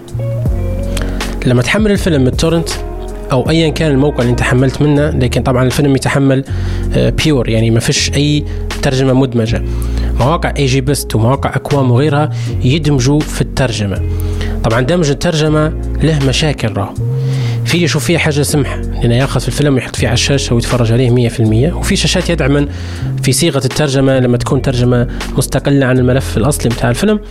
لكن دمج الترجمة يعني إجبارك أنت كمشاهد أنك أنت تحضر الفيلم بالترجمة. وأن الترجمة حتضايقك ومرات حتى الترجمة ما تكونش ترجمة perfect ما تكونش مثالية. تكون ترجمة ضعيفة جدا. فأنت حتجدها مشكلة هذه. يجي بس لما تجي تحضر فيلم معين غالبا غالبا غالبا ديما الترجمة في ايجي بست ضعيفة. لأن ما هيش متعاقدة وما هيش ما تتعاملش ايجي بست والمنصات هذينا. ما تتعاملش بشكل يعني حرفي مع الموضوع هذا. وما هيش متعاقدة مع محترفين في الترجمة. الموضوع يتطلب منها مبالغ والموضوع يتطلب منها أشياء كثيرة جدا يعني. وحتى المترجمين المعروفين وحنذكر أسمائهم وثقافة كل واحد فيهم يخدموا. بشكل مستقل ومجاني. ليش؟ لأنه يحبوا بس ممكن اسمهم أو شغفهم تجاه الأفلام حب بالأفلام لكن ما يحبوش ربطهم بموضوع ايجي بست والحاجات كيف هذين يعني. فلو انت حملت الفيلم من ال torrent وتحمل عندك pure الفيلم أو صاحبك اعطاك الفيلم ما هوش مترجم كيف انت تتفرج على الفيلم خاصة لو كان أوروبي مثلا واللغة الإنجليزية ما يعني اللغة الإنجليزية أصلا ما عندكش الفيلم ما هوش إنجليزي ما هوش أمريكي مثلا اللغة مضطر إن أنت تتعلم إيطالي عشان تعرفها؟ no no, مستحيل. فأنت تبي ترجمة. ف في موقع هو هذا الوحيد اللي ننصح به. يعني مش حننصح بأي موقع ثاني بخصوص الترجمة إلا موقع Subscene Subscene بسيط جدا الموقع هذا تخش تبحث على اسم الفيلم يطلع لك الفيلم والتاريخ متاعه. مثلا على سبيل المثال فيلم آه، اسم فيلم في منه يعني آه خلينا نقول 10 أفلام نفس الاسم. يطلع لك العشر أفلام بتاعت نفس الاسم وكل فيلم يقول لك هذا الترجمة المتوفرة بتاعه. خشينا على الفيلم الفلاني اللي ناني بتفرج عليه واللي قاعد عندي في اللابتوب وأنا ما عنديش ترجمته. خشيت وعرفت إصداره ولقيته موجود في موقع سابسين. ما علي تو إلا أني نحمل الترجمة هذه ونضع الترجمة هذه في ملف الفيلم. ونخلي الفيلم والملف آه، ملف الفيلم وملف الترجمة بنفس العنوان بنفس الاسم أو ندمج الترجمة من خلال بس يعني بالماوس. تاخذ الترجمة وتضعها فوق الفيلم وتدمج بطريقة سهلة جدا. لكن طبعا في تكنيك معين اللي هو أنك أنت لما تبي تحمل ترجمة حمل الترجمة المناسبة للنسخة اللي أنت حملتها لما حكينا عن موضوع ال torrent قلنا لما تمشي في ال torrent حتلقى نسخ مختلفة. كل نسخة تمثل team معين من المقرصنين. يعني كل عصابة عندها جوها في في في عرض في في رفع الفيلم. وحدة ترفع في الفيلم بالدعاية متاعها وفي اللي ترفع في الفيلم مثلا بالكاست وفي اللي يقص وفي حاجة معينة. فأنت لما تبي ترجمه تبي تخلي الترجمة مناسبة للفيلم. فالمسألة هذه برضو موجودة على اليوتيوب تقدر تعرف كيف الطريقة وسهلة جدا. من أشهر المترجمين علي طلال.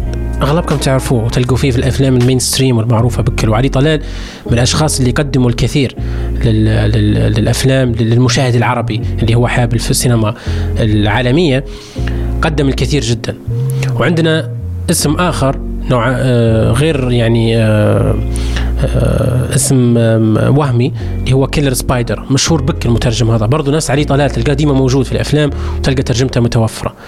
علي طلال و Killer Spider هذوما مشهورين بترجمة الأفلام ال mainstream غالبا الأفلام الجديدة والأفلام المعروفة بتاعت الأوسكار وكذا كذا تلقى علي طلال و Killer Spider. هذوما أنا ننصح ديما أنك أنت تشوف الأفلام آه، عن طريق ترجمتهم لأن ترجمتهم مناسبة جدا وكويسة جدا. وطبعا مسألة الترجمة برضو فيها تفصيل فلسفي مش فلسفي خلينا نقول آراء. في مش حابب الفيلم يلقى فيه ترجمة لكن نحكي على الأفلام مش نحكي الإنجليزية نحكي على الافلام تكون اوروبيه وكذا كذا. علي طلال و Killer Spider ما يركزوش واجد على الأفلام الأوروبية لأنهم مركزين كيف ما قلت على ال mainstream لكن من أشهر المترجمين اللي أنا نحبهم شخصيا ونعرفهم شخصيا وهم قدموا الكثير للمجتمع السينمائي اللي هم نزار عز الدين أنس الزواهري وثابت خميس. نزار عز الدين وأنس وثابت خميس هذوما أشخاص مستقلين حبهم للأفلام عميق جدا. يعني من حبهم للأفلام قادرين يوصلوا لأي فيلم لما يحملوه يمشوا يترجموه. خلاص قعد موضوعهم جديات كيف الإنساني لأجل الفن. شخصيات غير عادية. وفي مقال على رصيف 22 يتكلموا عن تجربتهم والعلم كان مجانا. لما تجد الترجمة موجودة على السبسين راو السبسين عبارة عن بلاتفورمز مجانية. تلقى الترجمة وتحملها وأمورك طيبة. أنت مرات تعتقد إن هذا ياخذ فلوس. هو ما ياخذش فلوس. هو لو قدر ياخذ فلوس ممكن ياخذ فلوس على دعاية في صفحته أو حاجة كيف هذه. بس الترجمة اللي يوفرها لك free هو ما ياخذش عليها في فلوس. إلا لو تعاقد مثلا أعتقد ان علي طلال تعامل مع مع نتفلكس بس سيب حتى أنس الزواهري I think تعامل مع نتفلكس والمنصات هذين اللي توفر في ترجمة عربية للأفلام. تعاملوا معاهم فترة وسيبوا مش عارف لأسباب معينة. لكن هم مترجمين حقيقيين يعني حتى ترجمتهم تكون صريحة جدا. وهذا يهم مشاهد الأفلام ما يبش يحضر يعني زمان نعرفوا ال MBC 2 نحن تغير في الكلام فهذا يسبب مرات أنت ما ما تبش المترجم يعاملك معاملة يعني خاصة في الأفلام اللي نحكي عليها الأفلام الأوروبية. أنت كمحب للأفلام تبي الفيلم بجديات يكون experience كاملة ما تبش الفيلم فيلم زي MBC 2 مغير فيه وكذا كذا يعني. فنزار عز الدين أنس الزواهري ثابت خميس. نزار عز الدين عنده وجهة نظر اللي هي يقول آه، ان إن هو من الأشخاص اللي يؤمنوا برسالة السينما وبأنها ليست مجرد وسيلة للترفيه إنما هي نافذة ننظر بها إلى العالم. لذا أترجم عادة ما يمكن أن يحرض الناس على التساؤل والتفكير. المقولة هذه وجهة النظر هذه تعبر عن تراجم آه، آه، خلينا نقول نزار كلها نزار ديما يتجه لأفلام فعلا تثير التساؤل والتفكير ويحزن حتى في جدل وصار المشاكل واجد لنزار لكن نزار برضه يوفر في ترجمة لأفلام حتى غير جدلية. لكن فعلا ديما الأفلام اللي سواء من مهرجان برلين من مهرجان فينيسيا من مهرجان كان تلقى نزار ديما مهتم بالترجمة بتاعها فجديات نزار شخصيا ديما نشكر فيه نقول له شكرا لتواجدك في حياتنا. يعني لو أنت مش موجود لو أنت اختفيت فترة بكيف يصير؟ من الشخص الآخر؟ في ناس مهتمة بالموضوع هذا لكن الظروف قدرت صعبة توا. في لازم في ماني في فلوس عشان نقدر نترجم الفيلم وكذا. بس هم يترجموا في أفلام يعني المستمع تو اللي محب الأفلام حيفهم كلامي. أفلام ما هنش يعني معروفة. لكن محب الأفلام خاطره يشوف الأفلام هذينا. هذول يوفر في الوسيلة هذه. راوا عمل عظيم جدا را أنس الزواهري برضو عنده مقولة معروفة يقول لا يهمني أن تكون لدي مكتبة أفلام خاصة بي. ولا يهمني أي مردود مادي يمكن أن أحصل عليه فالأفلام التي أترجمها غير تجارية. كل ما يهمني هو مشاركة المعرفة وإتاحة الفرصة أمام متحدثي العربية كي يتعرفوا على سينما العالم. يعني أنس ونزار تصفق لهم وبرضه ثابت خميس واجدين ما يعرفوش لكن ثابت خميس cinephile معروف بكل وشخصية رائعة وناقد سينمائي دخل لمجال الترجمة وقعد يترجم في أفلام حتى نزار وأنس مش مهتمين بها معرفتي بالشخصيات هذوما كان مهم جدا لأن لو أنت مشاهد الأفلام حقيقي وتبي تكتشف عالم السينما وفن السينما وتبي تشوف يعني لغات العالم في الموضوع هذا هذوما أحسن مترجمين ممكن يوفروا لك الترجمه المناسبه لأي فيلم كان. وغالبية الأفلام تلقاها عن طريق ترجمتهم هم. في مترجمين واجدين بكر في الساحة لكن في اللي خاش الموضوع عشان شهرة وفي خاش الموضوع عشان آه، في deal بينه وبين شركة لكن نزار وأنس وثابت تحديد وعلي طلال حتى هو مجهوده كبير جدا هذوما لانهم يحبوا السينما. عموما الترجمة تجدها يا عزيزي المستمع على موقع Subscene. فلو انت حملت الفيلم عن طريق ال torrent وامورك تمام لقيت الفيلم 100% الترجمة بتاعك تلقاها متوفره على موقع Subscene في الانترنت ببساطة جدا تقدر تبحث وين نلقى الف... مش وين نلقى فيلمي طبعا وتحط لك حلقتي إن شاء الله لما ترتفع. لكن آه تبحث كيف يعني ندمج الترجمة أو كيفية التعامل مع موقع Subscene في شروحات و tutorials متوفرة في اليوتيوب ويقولوا في الكلام اللي نقول فينا كله. لكن الهدف من حلقتي توا إني نحاول نغطي جانب هذا من جانب يعني من ناحية توعوية أكثر عشان المستمع يعرف فكرة الأفلام وصدورها وين نلقاها والأمور كيف هذينا. حكينا عن الجودة حكينا عن مواقع ال torrent آه، أي سؤال عندكم تجدوه يعني آه، عندي في في الصفحة أو تواصلوا مع يعني منصات التواصل الاجتماعي للراديو راديو جوك إف إم 50.5 أو صفحتي الشخصية بن عمران 94 إنستغرام أو حتى فيسبوك. تقدروا تبحثوا المذكرات السينمائية. أنا متواجد لإجابة أي سؤال آه، بخصوص هذا الموضوع. خلوني تو بس نقول بعض الردود من من الناس اللي يعني أعطوني آرائهم حول يعني تجربتهم لمشاهدة الأفلام. خلوني نسرد بعض منها. عندي آه، فرج السليني يقول نتفرج على الأفلام من اللابتوب؟ وعن طريق سريري طبعا وعادة في الليل وما عنديش منصة معينة أتفرج عليها. وربي يخلينا ال torrent يعني بمعنى. مش كاتب هيك بس أنا فهمتها هيك. فرج يعني ينصح ب torrent. وأنا في سؤالي يعني حبيت نعرف حتى طريقة مشاهدة الأفلام. عندنا آية إبراهيم وتحية طبعا الآية وتحية الفرج. آية إبراهيم تقول لي فترة طويلة على أفلام حياتي كلها مسلسلات. لكن كنت أتفرج من Netflix أو حتى EgyBest وبعدين نكمل شغلي من ضمن داري طبعا. ونجهز الأكل اللي نحبه ونوع الأفلام اللي نحبه غالبا جريمة أو رعب. منورة يا آية. نمشوا توا لأنسام I think أو إنعام I think مش عارف إذا كان نطقت الفيلم الاسم صح. مشي في عقلي الأفلام تو أنا. تقول من اللابتوب أو من التلفزيون وبرضه حتى تليفون. لو كنت طالع وعندي فراغ وبتونس بفيلم والسينما لما نسافر. آه أيوه كل ما نحصل فضوى ونبي ننبسط. عموما هي يعني تشرح في مسألة كيف تشوف الفيلم ولكن طريقة قالت أنا عن طريق المنصة أو ننزل من تورنت أو نفتح نتفلكس أو قنوات تلفزيون. يعني هذه تعبر عن تجربتي أنا الشخصيه من كل مكان. ما عندهاش مشكلة. أنا شكرا وتحية لك. عندنا بيري تقول إن في الغرفة وبأجواء مناسبة للفيلم وغالبا في الفجر ونتفرج على الافلام من من خلال منصات عدة. منورة يا بيري. جدا أخرى. مريم تقول حدي بوليود وأفلام على MBC بوليود. وهذه نقطة أخرى يعني مريم تعبر عن يعني شغفها هي تحب أفلام بوليود فخلاص ماشي البوليود وتحضر عن طريق MBC بوليود بس ما عندهاش موضوع منصات أخرى وحلقتك يا بن عمران هذه هي ما هيش مفيدة بالنسبة لها. منورة يا مريم. نمشوا البلحه تقول on big screen at home salon using Netflix and movies for you. هذا موقع اسمه movies for you website وتفرج على أفلام mostly at, at morning and night. وشكرا جدا يا بلح عندنا اياس عثمان تقول جهاز اللابتوب في غرفتي ونتفرج أنا وأختي وقتي المفضل القيلة والمساء بعد الساعة عشرة. ما قالتش الطريقة لكن ممكن فهمتها يعني أنا. عندنا هبة البركاوي تقول من اللابتوب نتفرج في الليل في غرفتي ومرات يرافقني أحد الأصدقاء في المشاهدة من منزله وأفضل تحميل الأفلام باختياري وأحيانا Netflix. وأنا شخصيا برضو نلجأ لنفس الطريقة. هذين بعض ال response والردود الفعل اللي جاني عن طريق الانستغرام. في ردود فعل أخرى قدرتها على الفيسبوك بس هذين حنذكروهن في ال link الجاي. مستمعينا الكرام خلوكم معايا على راديو جوك اف أم برنامج مذكرات سينمائية ونرجع مجددا مع حلقة اليوم أين تشاهد فيلمك؟ راجعين يلا.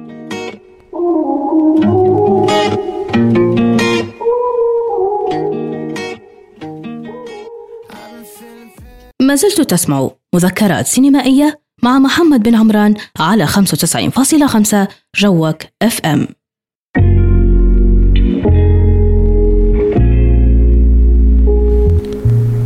ردينا لكم من جديد معي أنا محمد بن عمران في برنامج مذكرات سينمائية علي راديو جوك اف ام 95.5 في حلقة اليوم بعنوان أين تشاهد أفلامك؟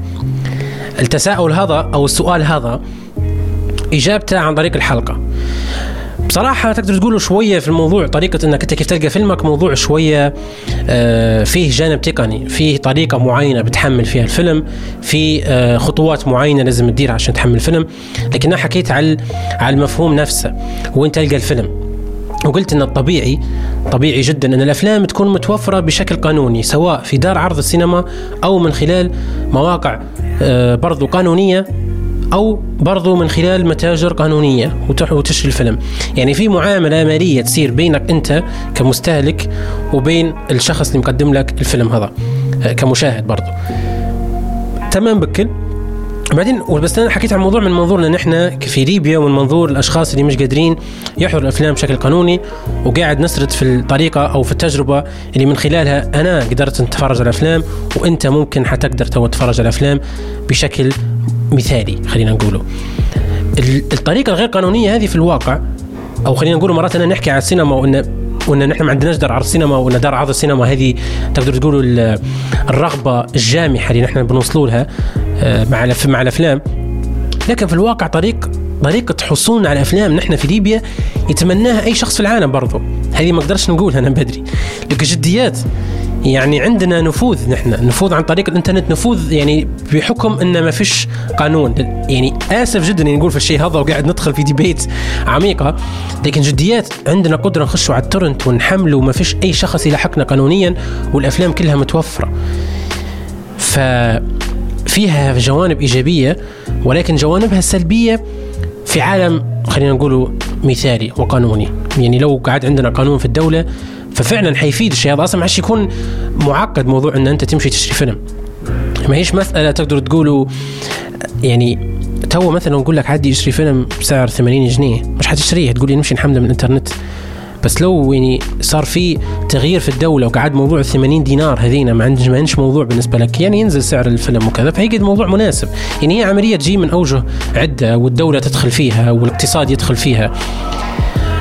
ف تكلمت عموما في التر... في, ال... في ال link اللي فات تكلمت عن موضوع الترجمة ومسألة كيفية حصول على ترجمة الفيلم بحكم نحن لما نتفرجوا على أفلام خلينا نقولوا أوروبية أو آسيوية أفلام في مهرجان كان أفلام آه، رشحت لأفضل فيلم أجنبي آه، ما نبش نخلي الموضوع الإنجليزي okay في نسبة كبيرة تحضر تحكي بالإنجليزي وتعرف تفهم بالإنجليزي لكن الترجمة برضو مفيدة جدا لفهم الفيلم.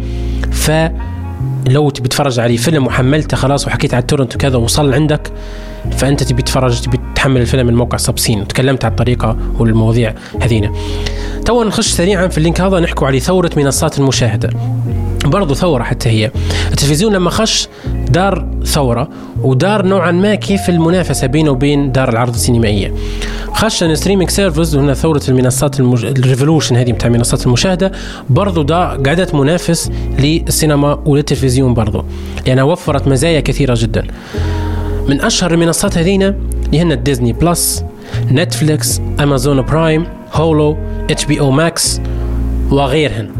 كثيرة توا طبعا. وين ما تمشي تلقى streaming service أنا حكيت عليه أهم وحدات ممكن في 2020 توا من خلال ال subscribers اللي هم المشتركين. ف مثلا Hulu لو أنت اشتركت فيها تعطيك فرصة إن أنت تشوف مكتبة Disney Plus و ESPN Netflix معروفة جدا معظم الناس يستخدموا فيها لأنها متوفرة في بلادنا. Hulu أعتقد حتى هي متوفرة. يعني بإمكانك تخش على الموقع ومتاح عندك هنا في في ليبيا. لكن في مواقع متاعات مشاهدة أونلاين ما هنش متوفرة. هذه شوية سيئة. لازم تضطر تفهم موضوع ال VPN تسأل صديقك أو زميلك في العمل أو شخص تعرفه في منطقتك IT ويفهم في ال IT اساله شنو هو ال VPN وأعطيه اللابتوب بتاعك. ممكن يوفر لك فرصة للدخول على المواقع هذينا عشان تقدر أنت تتفرج على الافلام اللي تبيها منصات المشاهدة هذه وفرا فرصة برضو لمشاهدة الأفلام. تو المشاهد السينمائي الحالي خلينا نحكي تو الموضوع الحالي حاليا ما نبش نحكي قديما. حاليا المشاهد متاع السينما عنده طرق كثيرة لمشاهدة الأفلام. الطريقة القانونية أنه يمشي للسينما أو يشري من مكان من متجر أو برضو يخش لموقع معين ويشري. اللي هن مواقع streaming service هذينا. توفر لك فرصة أنك تشوف الأفلام ولكن الفرصة هذه محدودة. يعني اللي يعتقد إن Netflix يلقى فيها الأفلام كلها لا.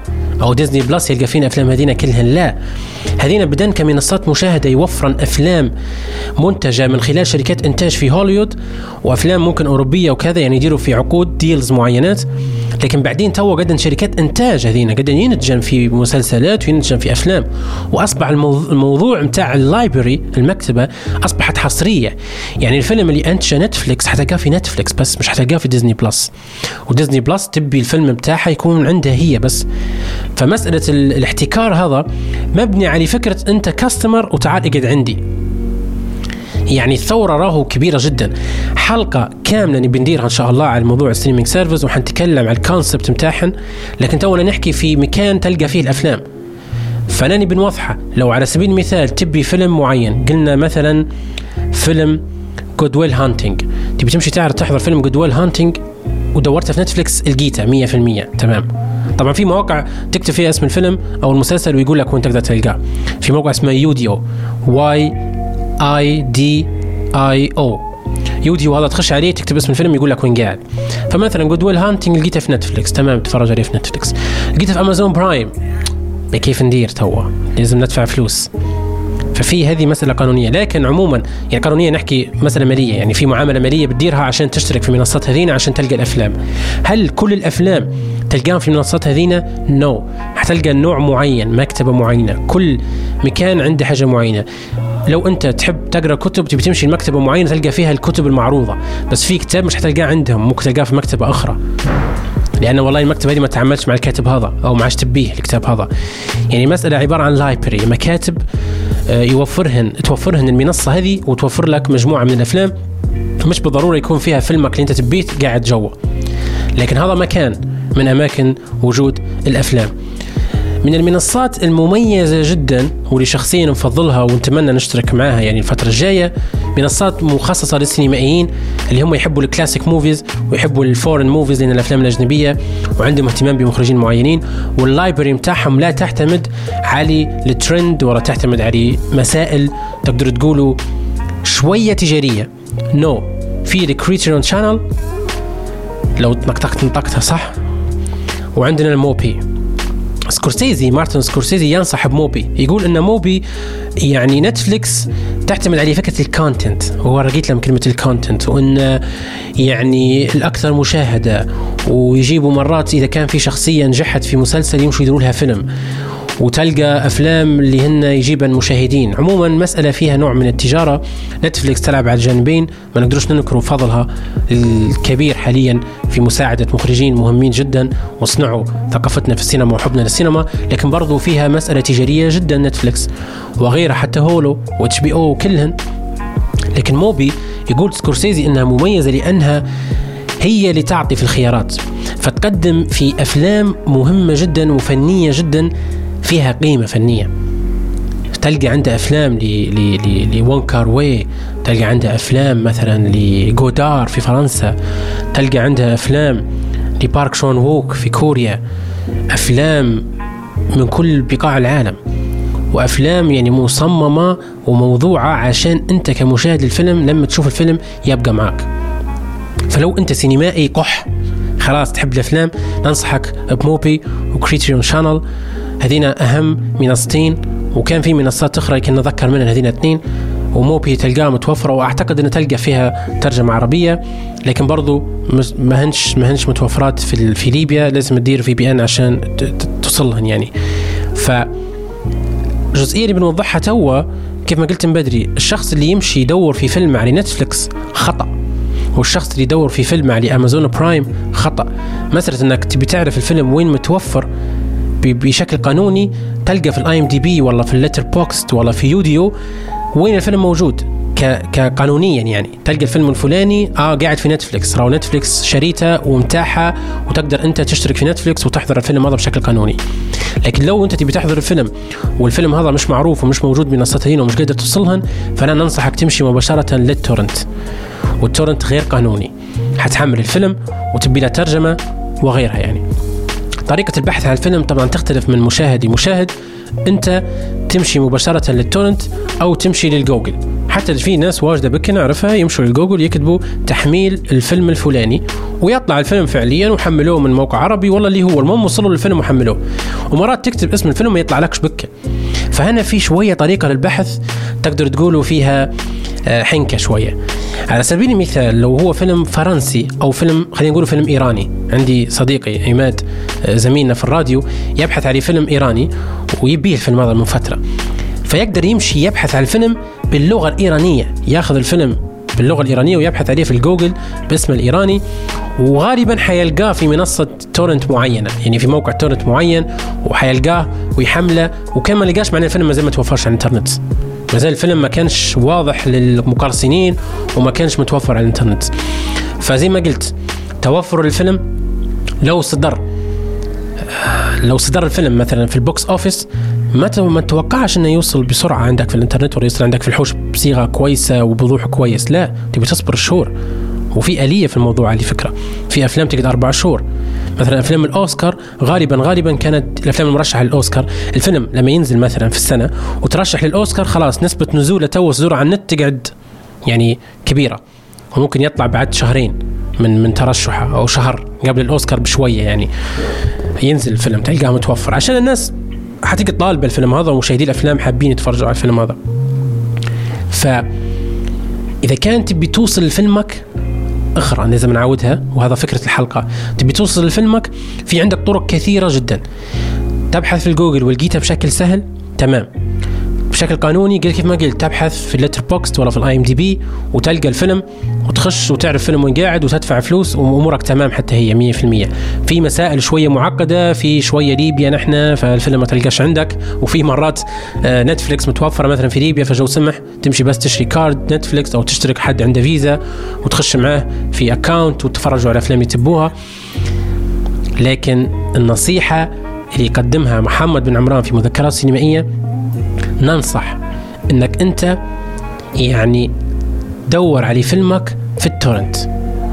هذا أنا شخصيا ندير فيه. ما نبش تو نخش في موضوع قانوني ولا مش قانوني لكن أنا نبحث على فيلمي في ال torrent. حملته ولقيته ونزلت. طبعا قبل نعرف أصدر ولا لا. في account آه، كم account موجودات على تويتر؟ يعطنك. تو بس مش يعني لا يحضرني. يعني أسماها يعطنك الفيلم صدر أو لا. أو تعرف أنت من خلال يعني الناس والأصحاب وكذا. يقول لك كان الفيلم راهو نزل بلوراي سمعناها نزلها موقع كذا كذا. تمشي نبحث في ال torrent ونلقى فيه ونحمل فيه ونلقى الترجمة متوفرة. ولو ما لقيتش ترجمة متوفرة نسأل عليها. نخش على نزار. أو علي طلال نلقاهم نازلين ان الفيلم هذا راهو بعد يومين حتلقى متوفرة. بس أعطونا وقت نترجموا فيه الفيلم. موضوع مش صعب على فكرة. برضو أنا شخصيا مشترك في نتفلكس ولو عندي تو القدرة حنشترك في Mubi. نتفلكس أنا ليش مشترك فيها؟ لأن هي في مميزات واجد على فكرة في ال streaming service. النت عندك بطيء تقدر تحضر الفيلم. في سهولة إنك تحضره في أي في من أي مكان application توقف في المكان الفلاني ترد عليه بعدين بدون ما تحمله آه، يحافظ على موضوع يعني التحميل مرات أنت جهازك يتحمل يتحمل عليه أفلام واجد فما عادش في مساحة تبي تشتري hard disk أخرى. ففي مميزات واجد بكرة في streaming service بس حنحكي عليه في حلقة بروحن. بس خلينا نقول أنا شخصيا عندي اشتراك في نتفلكس لكن أنا مش معتمد على نتفلكس شخصيا أنا معتمد على ال torrent ومعتمد على وين مكان الفيلم أنا حنوصل له. ما عنديش مشكلة. وال torrent كان دائما يكون هو الوجهة الأولى والوجهة اللي ديما ما عمرهاش خيبه ظني. بعدين نتفلكس لو مثلا فيلم أنا قاعد في نتفلكس مش حنمشي torrent خلاص قاعد نتفلكس مش موضوع حنمشي نحضره في نتفلكس مش موضوع بكل يعني. فطريقة البحث حكيت عليها وحكينا عن المنصات المعروفة وحكينا عن ثوره منصات المشاهدة. فتقريبا تقريبا تو هيك نعتبر غطيت شوية مش شوية غطيت واجد موضوع الأفلام طريقة صدورها آه، وجودها في الإنترنت legal والله يعني قانوني أو غير قانوني. حتى لو سمعت الحلقة وحسيت إن الموضوع اللي نحكي فيه أنا اليوم معقد صدقني لو سمعت كلمتين ثلاثة وفهمت أبحث عليهم حتلقى الموضوع بشكل أكبر وأوسع. حلقة اليوم أين تشاهد فيلمك؟ حلقة مهمة جدا لكل محبي الأفلام عشان يعرفوا فعليا وين يلقوا أفلامهم. تمام pick. طبعا الحلقة حتكون متوفرة على الساوند كلاود وحتكون متوفرة على منصات البودكاست اللي حاب يسمع وبرضه أي سؤال يجي أنا يعني مستعد نجاوب عليه. آه كذلك في ردود فعل واجدة بك حنذكر الـ comments اللي وصلني. بس قبل ما نذكر الـ comments اللي وصلني خلوني آه نطرح سؤال. لا خلوني نطرح سؤال في, في الـ link الأخير الـ link الجاي. خلوني توا يعني سريعا. آه نذكر شوية كومنتات وصلني على الفيسبوك. عندنا أصيل صقر تقول موضوع مهم بصراحة لأن معظمنا نشوفه فيها بطرق غير قانونية سواء على الإيجي بست أو ملفات التليجرام وغيرها من المواقع والتطبيقات. شكرا يا أصيل. وهي قاعدة توضح آه أن يعني الحلقة مهمة لأنها حتبين لنا المكان القانوني نلقوا فيه الأفلام. وصح أنا حكيت على موبي حكيت على كرايتيريون شانل حكيت على نتفليكس حكيت على أمازون برايم أمازون برايم توفر على فكرة content أفلام مترجمة. هذينا legal تعرف بس شخص عنده فيزا أه وقادر إنه هو يعني يدير لك موقف وتقدر تحضر الأفلام هذينا وتشترك في المنصات هذينا ويوفر لك مزايا واجد بك. صدقوني لو تبي تتفرج على أفلام بشكل قانوني أفضل بواجد. حتساعد المنتج وحتساعد الناس وحيكون آه، الموضوع أنسب لك حتى من ناحية تقنية مش حيكون موضوع متعب. لكن الموضوع فيه ظروف أخرى خلانك انت تحضر الافلام مقرصنه سؤال الحلقة وتساؤل الحلقة في النهاية حيكون حول الموضوع هذا بس ما نبغاش نخش فيه توا. شكرا يا أسيل. عندنا مروان العمامي يقول في الوقت الحالي نحضر فيها بشكل قانوني من خلال نتفلكس والصراحه لما تكون تجربة قانونية فرق كبير من حيث الجودة في الصورة والصوت بينها وبين التورنت ومواقع التحميل. كلامك صح يا مروان. ولكن التورنت مرات يوفر لك الفيلم بصيغه بصيغة أصلية. صح مقارنة لكن تقدر أنت من خلال يعني home cinema سبيكرات معينة كذا تقدر توفر حتى أنت تجربة كويسة. عندنا مو بن لمين يقول عن طريق التورنت والمواقع غير قانونية طبعا. أه طبعا يقول المكان أنا أي مكان أهم شيء بروحي ما نحبش اتفرج مع حد وممكن أنا ما عنديش حد يتفرج معايا. وكتب forever alone إن شاء الله مش ما تكونش alone يا مو. والتوقيت بعد 12 لو ما في الشغل اليوم الآخر حتى لو في شغل اليوم الآخر حنتفرج بعد 12 ونص ثاني يوم نعسان ومنتهي أنت نفس تجربتي يا مو by the way عندنا رشا. تقول للأسف مواقع غير قانونية وضروري يكون الوقت ليل يكون الكل راقد والحوش هدوء وظلام من غير أكل و snacks عشان التركيز يكون عالي ومفضل المشاهدة بروحي إلا لو كان فيلم كوميدي أو رعب.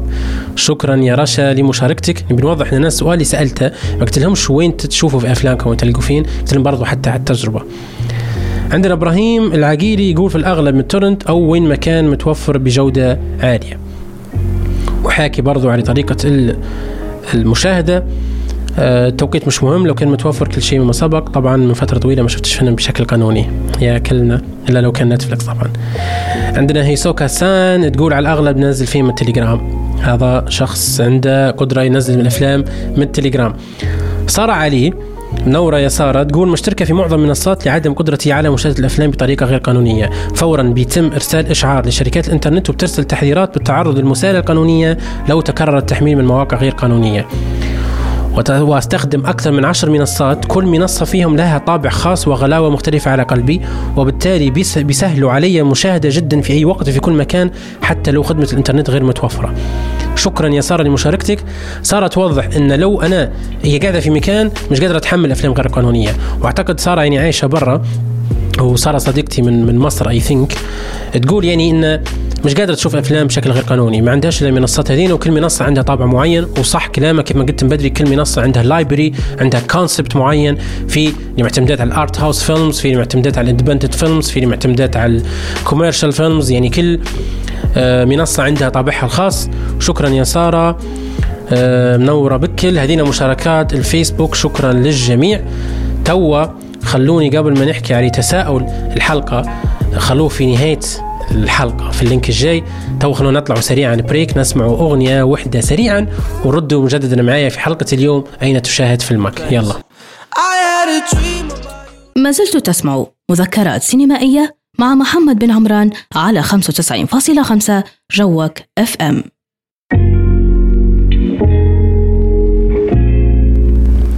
رجعنا لكم من جديد. معي أنا محمد بن عمران في برنامج مذكرات سينمائية على راديو جوك اف أم 95.5 موضوعنا اليوم أين تشاهد فيلمك؟ أتمنى يعني نتمنى بكل بكل أخرى انه يكون الموضوع مهم وقيم وقدرت نوصل به الفكرة الأساسية. لأن بصراحة ما نقدرش ننكر أن من خلال سردي ومن خلالها درستي حسيت نوعا ما أن maybe المستمع يكون طلع شوية من الـ mood وما عرفش بالضبط وين يركز؟ ممكن أنا نقول. لكن غالبا كان الترتيب كويس. حاولت يعني نتكلم في محاور مهمة جدا على موضوع وين تلقى فيلمك. يعني سواء كان بشكل قانوني أو بغير قانوني. يعني لو أنت تبي تتبع القانون فعلا وتبي تحضر بشكل قانوني وعندك أخلاقيات معينة مخليتك أنت لازم تحضر الفيلم بشكل قانوني. قلت طرق كثيرة جدا. حكيت برضو على موضوع وين تلقى الأفلام بشكل غير قانوني وحكيت برضو على الطرق المثالية في إيجاد الفيلم. وحكيت حتى عن طريقتي الشخصية بصراحة. قلت أنا مشترك في نتفليكس وقلت إني أنا أستخدم في التورنت في تحميل أفلام ومعظم أصحابي يستخدموا في التورنت ومعظم الناس اللي نعرفها حتى في الخارج يستخدموا في التورنت لكن طبعا بشكل غير قانوني. فتوا عشان يعني ما نخليش الموضوع معقد بزيادة خلاص حكينا على التورنت وحكينا عن اهم المواقع متاعها لازم يكون عندك برنامج وتعرف المواقع هذينا. وقلت أي شخص قادر يتواصل معي على منصات التواصل الاجتماعي محمد بن عمران مذكرات سينمائية أو تقدر عن طريق جوك فم 95.5 تسأل أي سؤال وأنا نجاوبك سريعا ونعطيك يعني إجابة تفيدك أكثر حتى من الكلام اللي قلته في الحلقة. وحكيت على جودة الأفلام الصادرة فكرة إن أنت إن أنت لما تبي توصل لفيلم معين راهو الفيلم بياخذ وقت عشان ينزل بياخذ وقت عشان يقرصن لازم تقعد عارف أنت نسخة الفيلم اللي نزلت هذه. هل هي نسخة كويسة؟ جودتها كويسة؟ به وين نلقاها. قلت وين تلقاها. قانونيا تمشي تورنت. آه قانونيا ما تمشيش التورنت رد بالك. قانونيا تمشي نتفليكس ولا تمشي. المكان الموجود فيه الفيلم بشكل قانوني. مرات الفيلم في أمازون برايم. ولا الفيلم في ديزني بلس. والله الفيلم زال ما نزلش أصلا. وحكيت على الترجمة. توا آه طبعا حكيت على حاجة لازم نذكرها اللي هي منصات السينمائيه في كرايتيريون شانل وفي موبي وقلت اهميتها للسينمائي لأن في فروقات. منصات المشاهدة تعتمد على ال library هي اللي تعطي فيك مكتبة والمكتبة هي تتغير بتغير الترند وبتغير الظروف التجارية للفيلم. وحكيت عن منصات السينمائيين هي المنصات اللي تعطيك فيلم قيم فنيا ومديور بس. يعني مثلا لو منصات هنا فعليا لما يجي مثلا عيد ميلاد هيك ذكرى ميلاد مخرج معروف يمشوا يغيروا ال library لأفلامه هو. شيء قيم وفني وسمح بجديات. تو نجو للجدل. نهاية الحلقة لازم نخلقوا فيها جدل. والجدل هذا سواء كان الشخص اللي يحضر في الأفلام أو كان يعني يحب يحمل برامج معينة كان graphic designer أو كان حتى محب للأغاني ومحب للموسيقى وبيحمل في الموسيقى متاعه سواء كان قانوني أو قانوني. طبعا بنوجه هيك تحية و shout out آه، سريع لعماد والصادق لبرنامجهم Behind Beat علي راديو جوك ديما يحكوا فيه على أغاني وهم برضو من الأشخاص اللي حملوا في أغاني أكيد. يعني في مسألة شوية معقدة ممكن حتى هم يناقشوني فيها. آه كذلك يعني آه باهي أنا فيش قاعد نحكي تو. أنا قاعد بنحاول لو أنت مقتنع أو غير مقتنع أساسا بأنك تحمل الفيلم بشكل غير قانوني أو أنت عندك مبادئ معينة مخليتك ما تحملش الفيلم ولازم تاخذه بشكل قانوني. عندي أصدقاء صراحة عندي صديق graphic designer محمل الفوتوشوب شريه بفلوس لأن قال لي أنا ما نقدرش نتعامل مع البرنامج هذا لما يكونش. ليش؟ قلت له قال لي أنا أدعمهم wow wow wow فالموضوع فيه جدل. وفي ناس تشوف أن لو حملت الأفلام هذينا آه، أو البرامج أو الأغاني بشكل غير قانوني فمش حتكون دعمت الفن وحتكون سببت في مشكلة وغيرها يعني. فالموضوع يعني يخلق في جدل واسع جدا جدا. لكن كل طرف عنده وجهة نظر. أنا شخصيا كمحمد ما عنديش تفسير معين للشيء اللي ندير فيه بصراحة. لكن أنا عندي وعي كويس أن معظم الأفلام تقرصن بعد مدة زمنية طويلة. ولما يتم يعني وصول الفيلم للإنترنت غالبا الديل كمال أصلا الديل الأساسي. يعني الممثل واخذ فلوسه والمنتج واخذ فلوسه والمخرج واخذ فلوسه. الأرباح اللي بعدها قاعدة يوصل مزانا بس مرات يكون الربح اللي بعدها غرض انتشار. لأن في أفلام واجد بك حتى محبي الكتب برضو يعني يخشوا في الجدل هذا. حتى مح يعني صانع الفيلم مرات خلاص الفيلم قعد يعني في, في الرود ماب بتاعه إنه هو يكون ست شهور في في دور العرض في دور العرض وبعدها شهرين مثلا موجود في منصات المشاهدة والناس قاعدة تشتري فيه بعدها خلاص حقق الأرباح وحقق كل شيء. تو ال road map بتاع الأخير إن الفيلم ينتشر إنه يحضروه أكبر عدد يوصل لكل الناس. فشنو يصير هذا الفيلم؟ معناه أنا لما جيت حضرت الفيلم لقيته متوفر عندي بنسخة واضحة بعد فترة طويلة جدا ومتوفر. مرات أنا ما سببتش فعليا في في خسارة أي شخص. ان هذه هي الفكرة. بالعكس هو وفر لي وما شفتش حد منهم متضايق. لأن خذوه فلوسهم وخذوا حقهم و100% شخصيا لو لقيت مخرج معين يقول يا جماعة لو أنتم فعلا مقتنعين بالفن اللي نقدم فيه وبالقيمة اللي نقدم فيها أرجوكم رجاء ما تحملوش فيلمي بشكل مقرصن مهما كان. وقتها حنكون فعلا مش كويس لو أنا جيت درتها أكثر من مرة. لأن فعلا الشخص هذا أنكر الشيء هذا وقرر إنه هو يخاطب الناس اللي هم يتفرجوا على الأفلام بشكل مقرصن وقتها فعليا أنا لو درتها نجد أنا يعني جديات خلاص. لكن غالبا هم مش معترضين أساسا. فكذلك أنا في ظروف مش مخليتني نقدر نحضر الأفلام بشكل قانوني. ما عندناش payment card مش قادر أنا payment method أو نقدر نشري الفيلم عن طريق الإنترنت.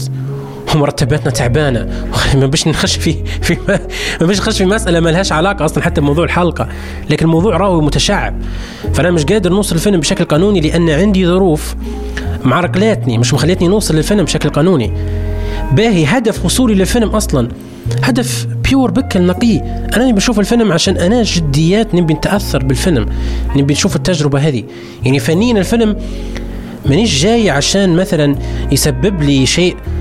سيء أو عشان أنا مثلا نبي نسبب له هو الفيلم شيء سيء وسلبي. بالعكس أنا رغبتي في مشاهدة الأفلام رغبة يعني حسية وغرضها بس تجربة غرضها حاجة يعني في حاجة شخصية في داخلي مخلتني بنوصل للفن هذا.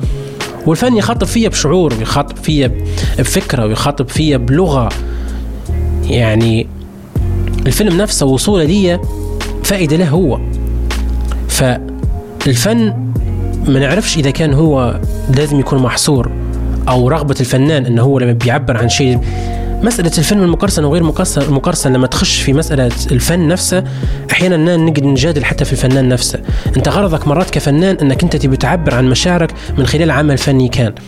فلما يخش في مسألة قانونية وكذا معناه أنت غرضك كان له جانب آخر أحيانا ما نقولش دائما له غرض له جانب آخر تجاري.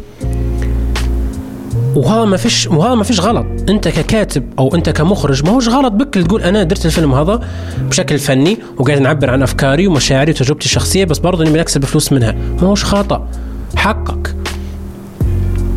لكن أنا حبيت بس يعني نطرح تساؤل حول الفكرة هذه أو تحليلي حول الفكرة هذه. أنا رغبتي في مشاهدة الفيلم هو وصولي للفيلم. ما قدرت نوصلها بشكل قانوني. فلما قدرت نوصلها بشكل غير قانوني مشيت وشاهدته. وبالعكس أنا شخصيا ليش ندير في برنامج مذكرات سينمائية المسموع وليش نكتب على أفلام؟ لأن بجد بجد أنا شخصيا عندي رغبة ندير حاجة للسينما. كيف ما هي قدمت لي نقدم لها حاجة. فأنا نكتب على أفلام ومتأكد 100% أن في أفلام كتبت عنها أو كتب عنها غيري في ناس مش شافتها فأنا سببت في انتشار الفيلم. ما نبش نقول إن صاحب الفيلم حيصفق لي هو مش معدل علي بكل. لكن غالبا يعني غالبا ندرت له موقف. نوعا ما يعني. موقف بدون ما يعرفه حتى فنتمنى شيء يوم تقابل مع مخرج تقول راح حكيت عليه فيلمك وإن شاء الله ما يزلطنيش بس يعني. آه عماد قال يقول يقول لك مش محتاجك بك. لا لا بس أنا متأكد انه محتاجين على الأقل وصلت للجمهور الليبي مثلا. فالتساؤل اللي من نطرحه توا إن موضوع القرصنه هل أنت تشوف فيه عادي أو تشوف فيه غير قانوني وغير أخلاقي؟ جدل كبير جدا في في مسألة الفن والأدب وخاش في أي مساءلة يعني آه، قانونية. وإن أنت هل تبي تحضر وخاصة مع خروج الإنترنت وكذا هل بتحمل الاغنيه بشكل غير قانوني ولا بتحضر الفيلم بشكل غير قانوني؟ هل هذا خطأ ولا مش خطأ؟ ما نعرفوش كل واحد عنده رأي والموضوع جدلي ما فيش إجابة واضحة آه، حول هذا الموضوع. حلقتنا اليوم أين تشاهد فيلمك؟ حاولت نطرح فيها الطريقة المثالية لمشاهدة الأفلام وقلت طرق كثيرة جدا. توني بنرتب أفكاري ونعطيكم حتى طرق جديدة. أول طريقة عشان تقدر بيها توصل للفيلم إذا كان عندك صديق يحضر في الأفلام بشكل نهم يعني واجد بكل مش حنقول أنا الشوري يفوتوني ناتو الفترة هذه ال hard disk بتاعي سير أصلا ومليان. لكن لو عندك صديق ويحضر في الأفلام واجد بكل تقدر تخليه هو السؤال الأساسي يكون له هو. وين نلقى الفيلم الفلاني؟ أو هل عندك الفيلم الفلاني؟ ممكن يفيدك بشكل سريع. لو ما عندكش شخص في المحيط شوف منصة على الإنترنت أو community سواء كان في الفيسبوك أو كان في في التليجرام وأسألهم وين نلقى الفيلم الفلاني. هذا في البداية بكل. تقدر تسأل الناس بشكل لبق. الناس تحب الأفلام. وصدقني ديما محبي الأفلام يحبوا يساعدوا غيرهم. مش حيقولوا لك لا يعني. ثاني خطوة تقدر تبحث في الجوجل. الجوجل حيعطيك خيارات واجد بكل في خيارات فعليا سواء اذا كان فيلمك جديد نازل اذا كان الفيلم بتشوفه نازل في متوفر على النت حتلقاه وتحضره 100% لو الفيلم جديد بكل وما زال ما نزلش مش حتلقاه في جوجل ومش حيطلع لك في البحث بكل وممكن يطلع لك يعني روابط وهمية. فرد بالك بالموضوع هذا. تعلم ال torrent هذا النصيحة الأخرى. تعلم شنو هو ال torrent وتعلم كيف تحمل torrent. وال torrent يوفر لك وصول سريع جدا للأفلام اللي تبيها. الخطوة الأخرى EgyBest عادي جدا. أنا عندي أصحاب واجد بكل يقول لي محمد معقول تنصح فيهم ب EgyBest لا. شنو EgyBest نفس عرب سيد أنا كنت نحضر بيه بزمان أفلام سكورسيزي. Godfather زمان حملته كان أربع نسخ. حملته part 1 part 2 part 3 part 4 ودرت قدرت له extract يعني درت له فك ضغط وطلع الفيلم ونسخة مش قاعدة وحضرتها واستمتعت وحبيت السينما. اموري تمام بكل ف ما نبش يعني الإنسان مرات يوصل لمرحلة للأسف الشديد وواجدين يقعوا فيها يوصل لمرحلة متمكن وقادر يحصل فيلم كويس وقادر عنده فلوس وعنده فيزا ما شاء الله أموره طيبة يبدأ يشوف إن الناس كلهم تجاربهم أضعف منه. لا يا حبيبي سامحني يعني. لا مش هيك العملية. إذا كانت بتوصل للفن توصل لها باي طريقه أنا شخصيا حبيت الأفلام عن طريق منصات عادية جدا ووضوع عادي جدا لكن شغفي وحبي الافلام وصلني. ممكن التجربة اختلفت بعدين ولما أنا عرفت وقدرت عندي المهارة في الوصول للفيلم خلاص قعدت ندور في التجربة اللي ننم بيها توا اللي هي فعلا تفيدني. هذه حاجة. الحاجة الأخرى كيف ما قلت لو عندك صاحب عنده فيزا وكذا قول له اشترك لي في نتفلكس ممكن نتفلكس يوفر لك جانب معين أفلام معينة. لكن لا تعتمد هذا نصيحة لا تعتمد على منصات المشاهدة ولا تعتمد على ال torrent بس. ممكن تدير نظام زي هيك mix. mix عادي. تعلم من torrent وتعلم كيف تحمل من EgyBest وتعلم كيف تعرف آه تلقى الفيلم في منصات أخرى وت... سهلة جدا يعني. وكيف ما قلت الإنترنت يوفر لك شروحات كثيرة جدا. ولكن معرف معرفتك في وصولك للفيلم حيسهل عليك الطريق الأولى لحب الأفلام ولدخولك لعالم الأفلام.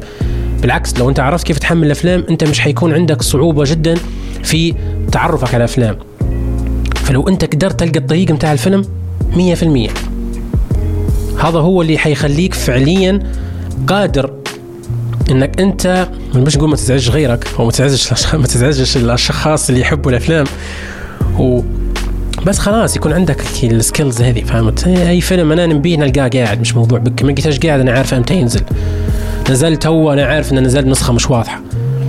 فأبحث على جودة الأفلام تكلمت عليها من بدري. وأصبر على الفيلم لو نزل جديد مش حينزل واضح في البداية. حيطول ياخذ معاه فترة. مستمعيني مستمعينا مش يكونوا مستمعيني. مستمعين على راديو جوك فهم 95.5 مذكرات سينمائية معنا محمد بن عمران. أتمنى أن الحلقة تكون مفيدة وقيمة. يكون كلامي آه، مجرحش حد. ويكون كلامي نوعا ما يعني يوصل الفكرة من الحلقة والفكرة من التوعية حول الموضوع هذا. أي سؤال عندك حتلقاه في الإنترنت مجاب وأي سؤال عندك تلقاه عندي برضو مجاب إن شاء الله. تقدر تتبع آه، البرنامج على آه، منصات البودكاست متوفر تقدر تشوفها في أي وقت كان.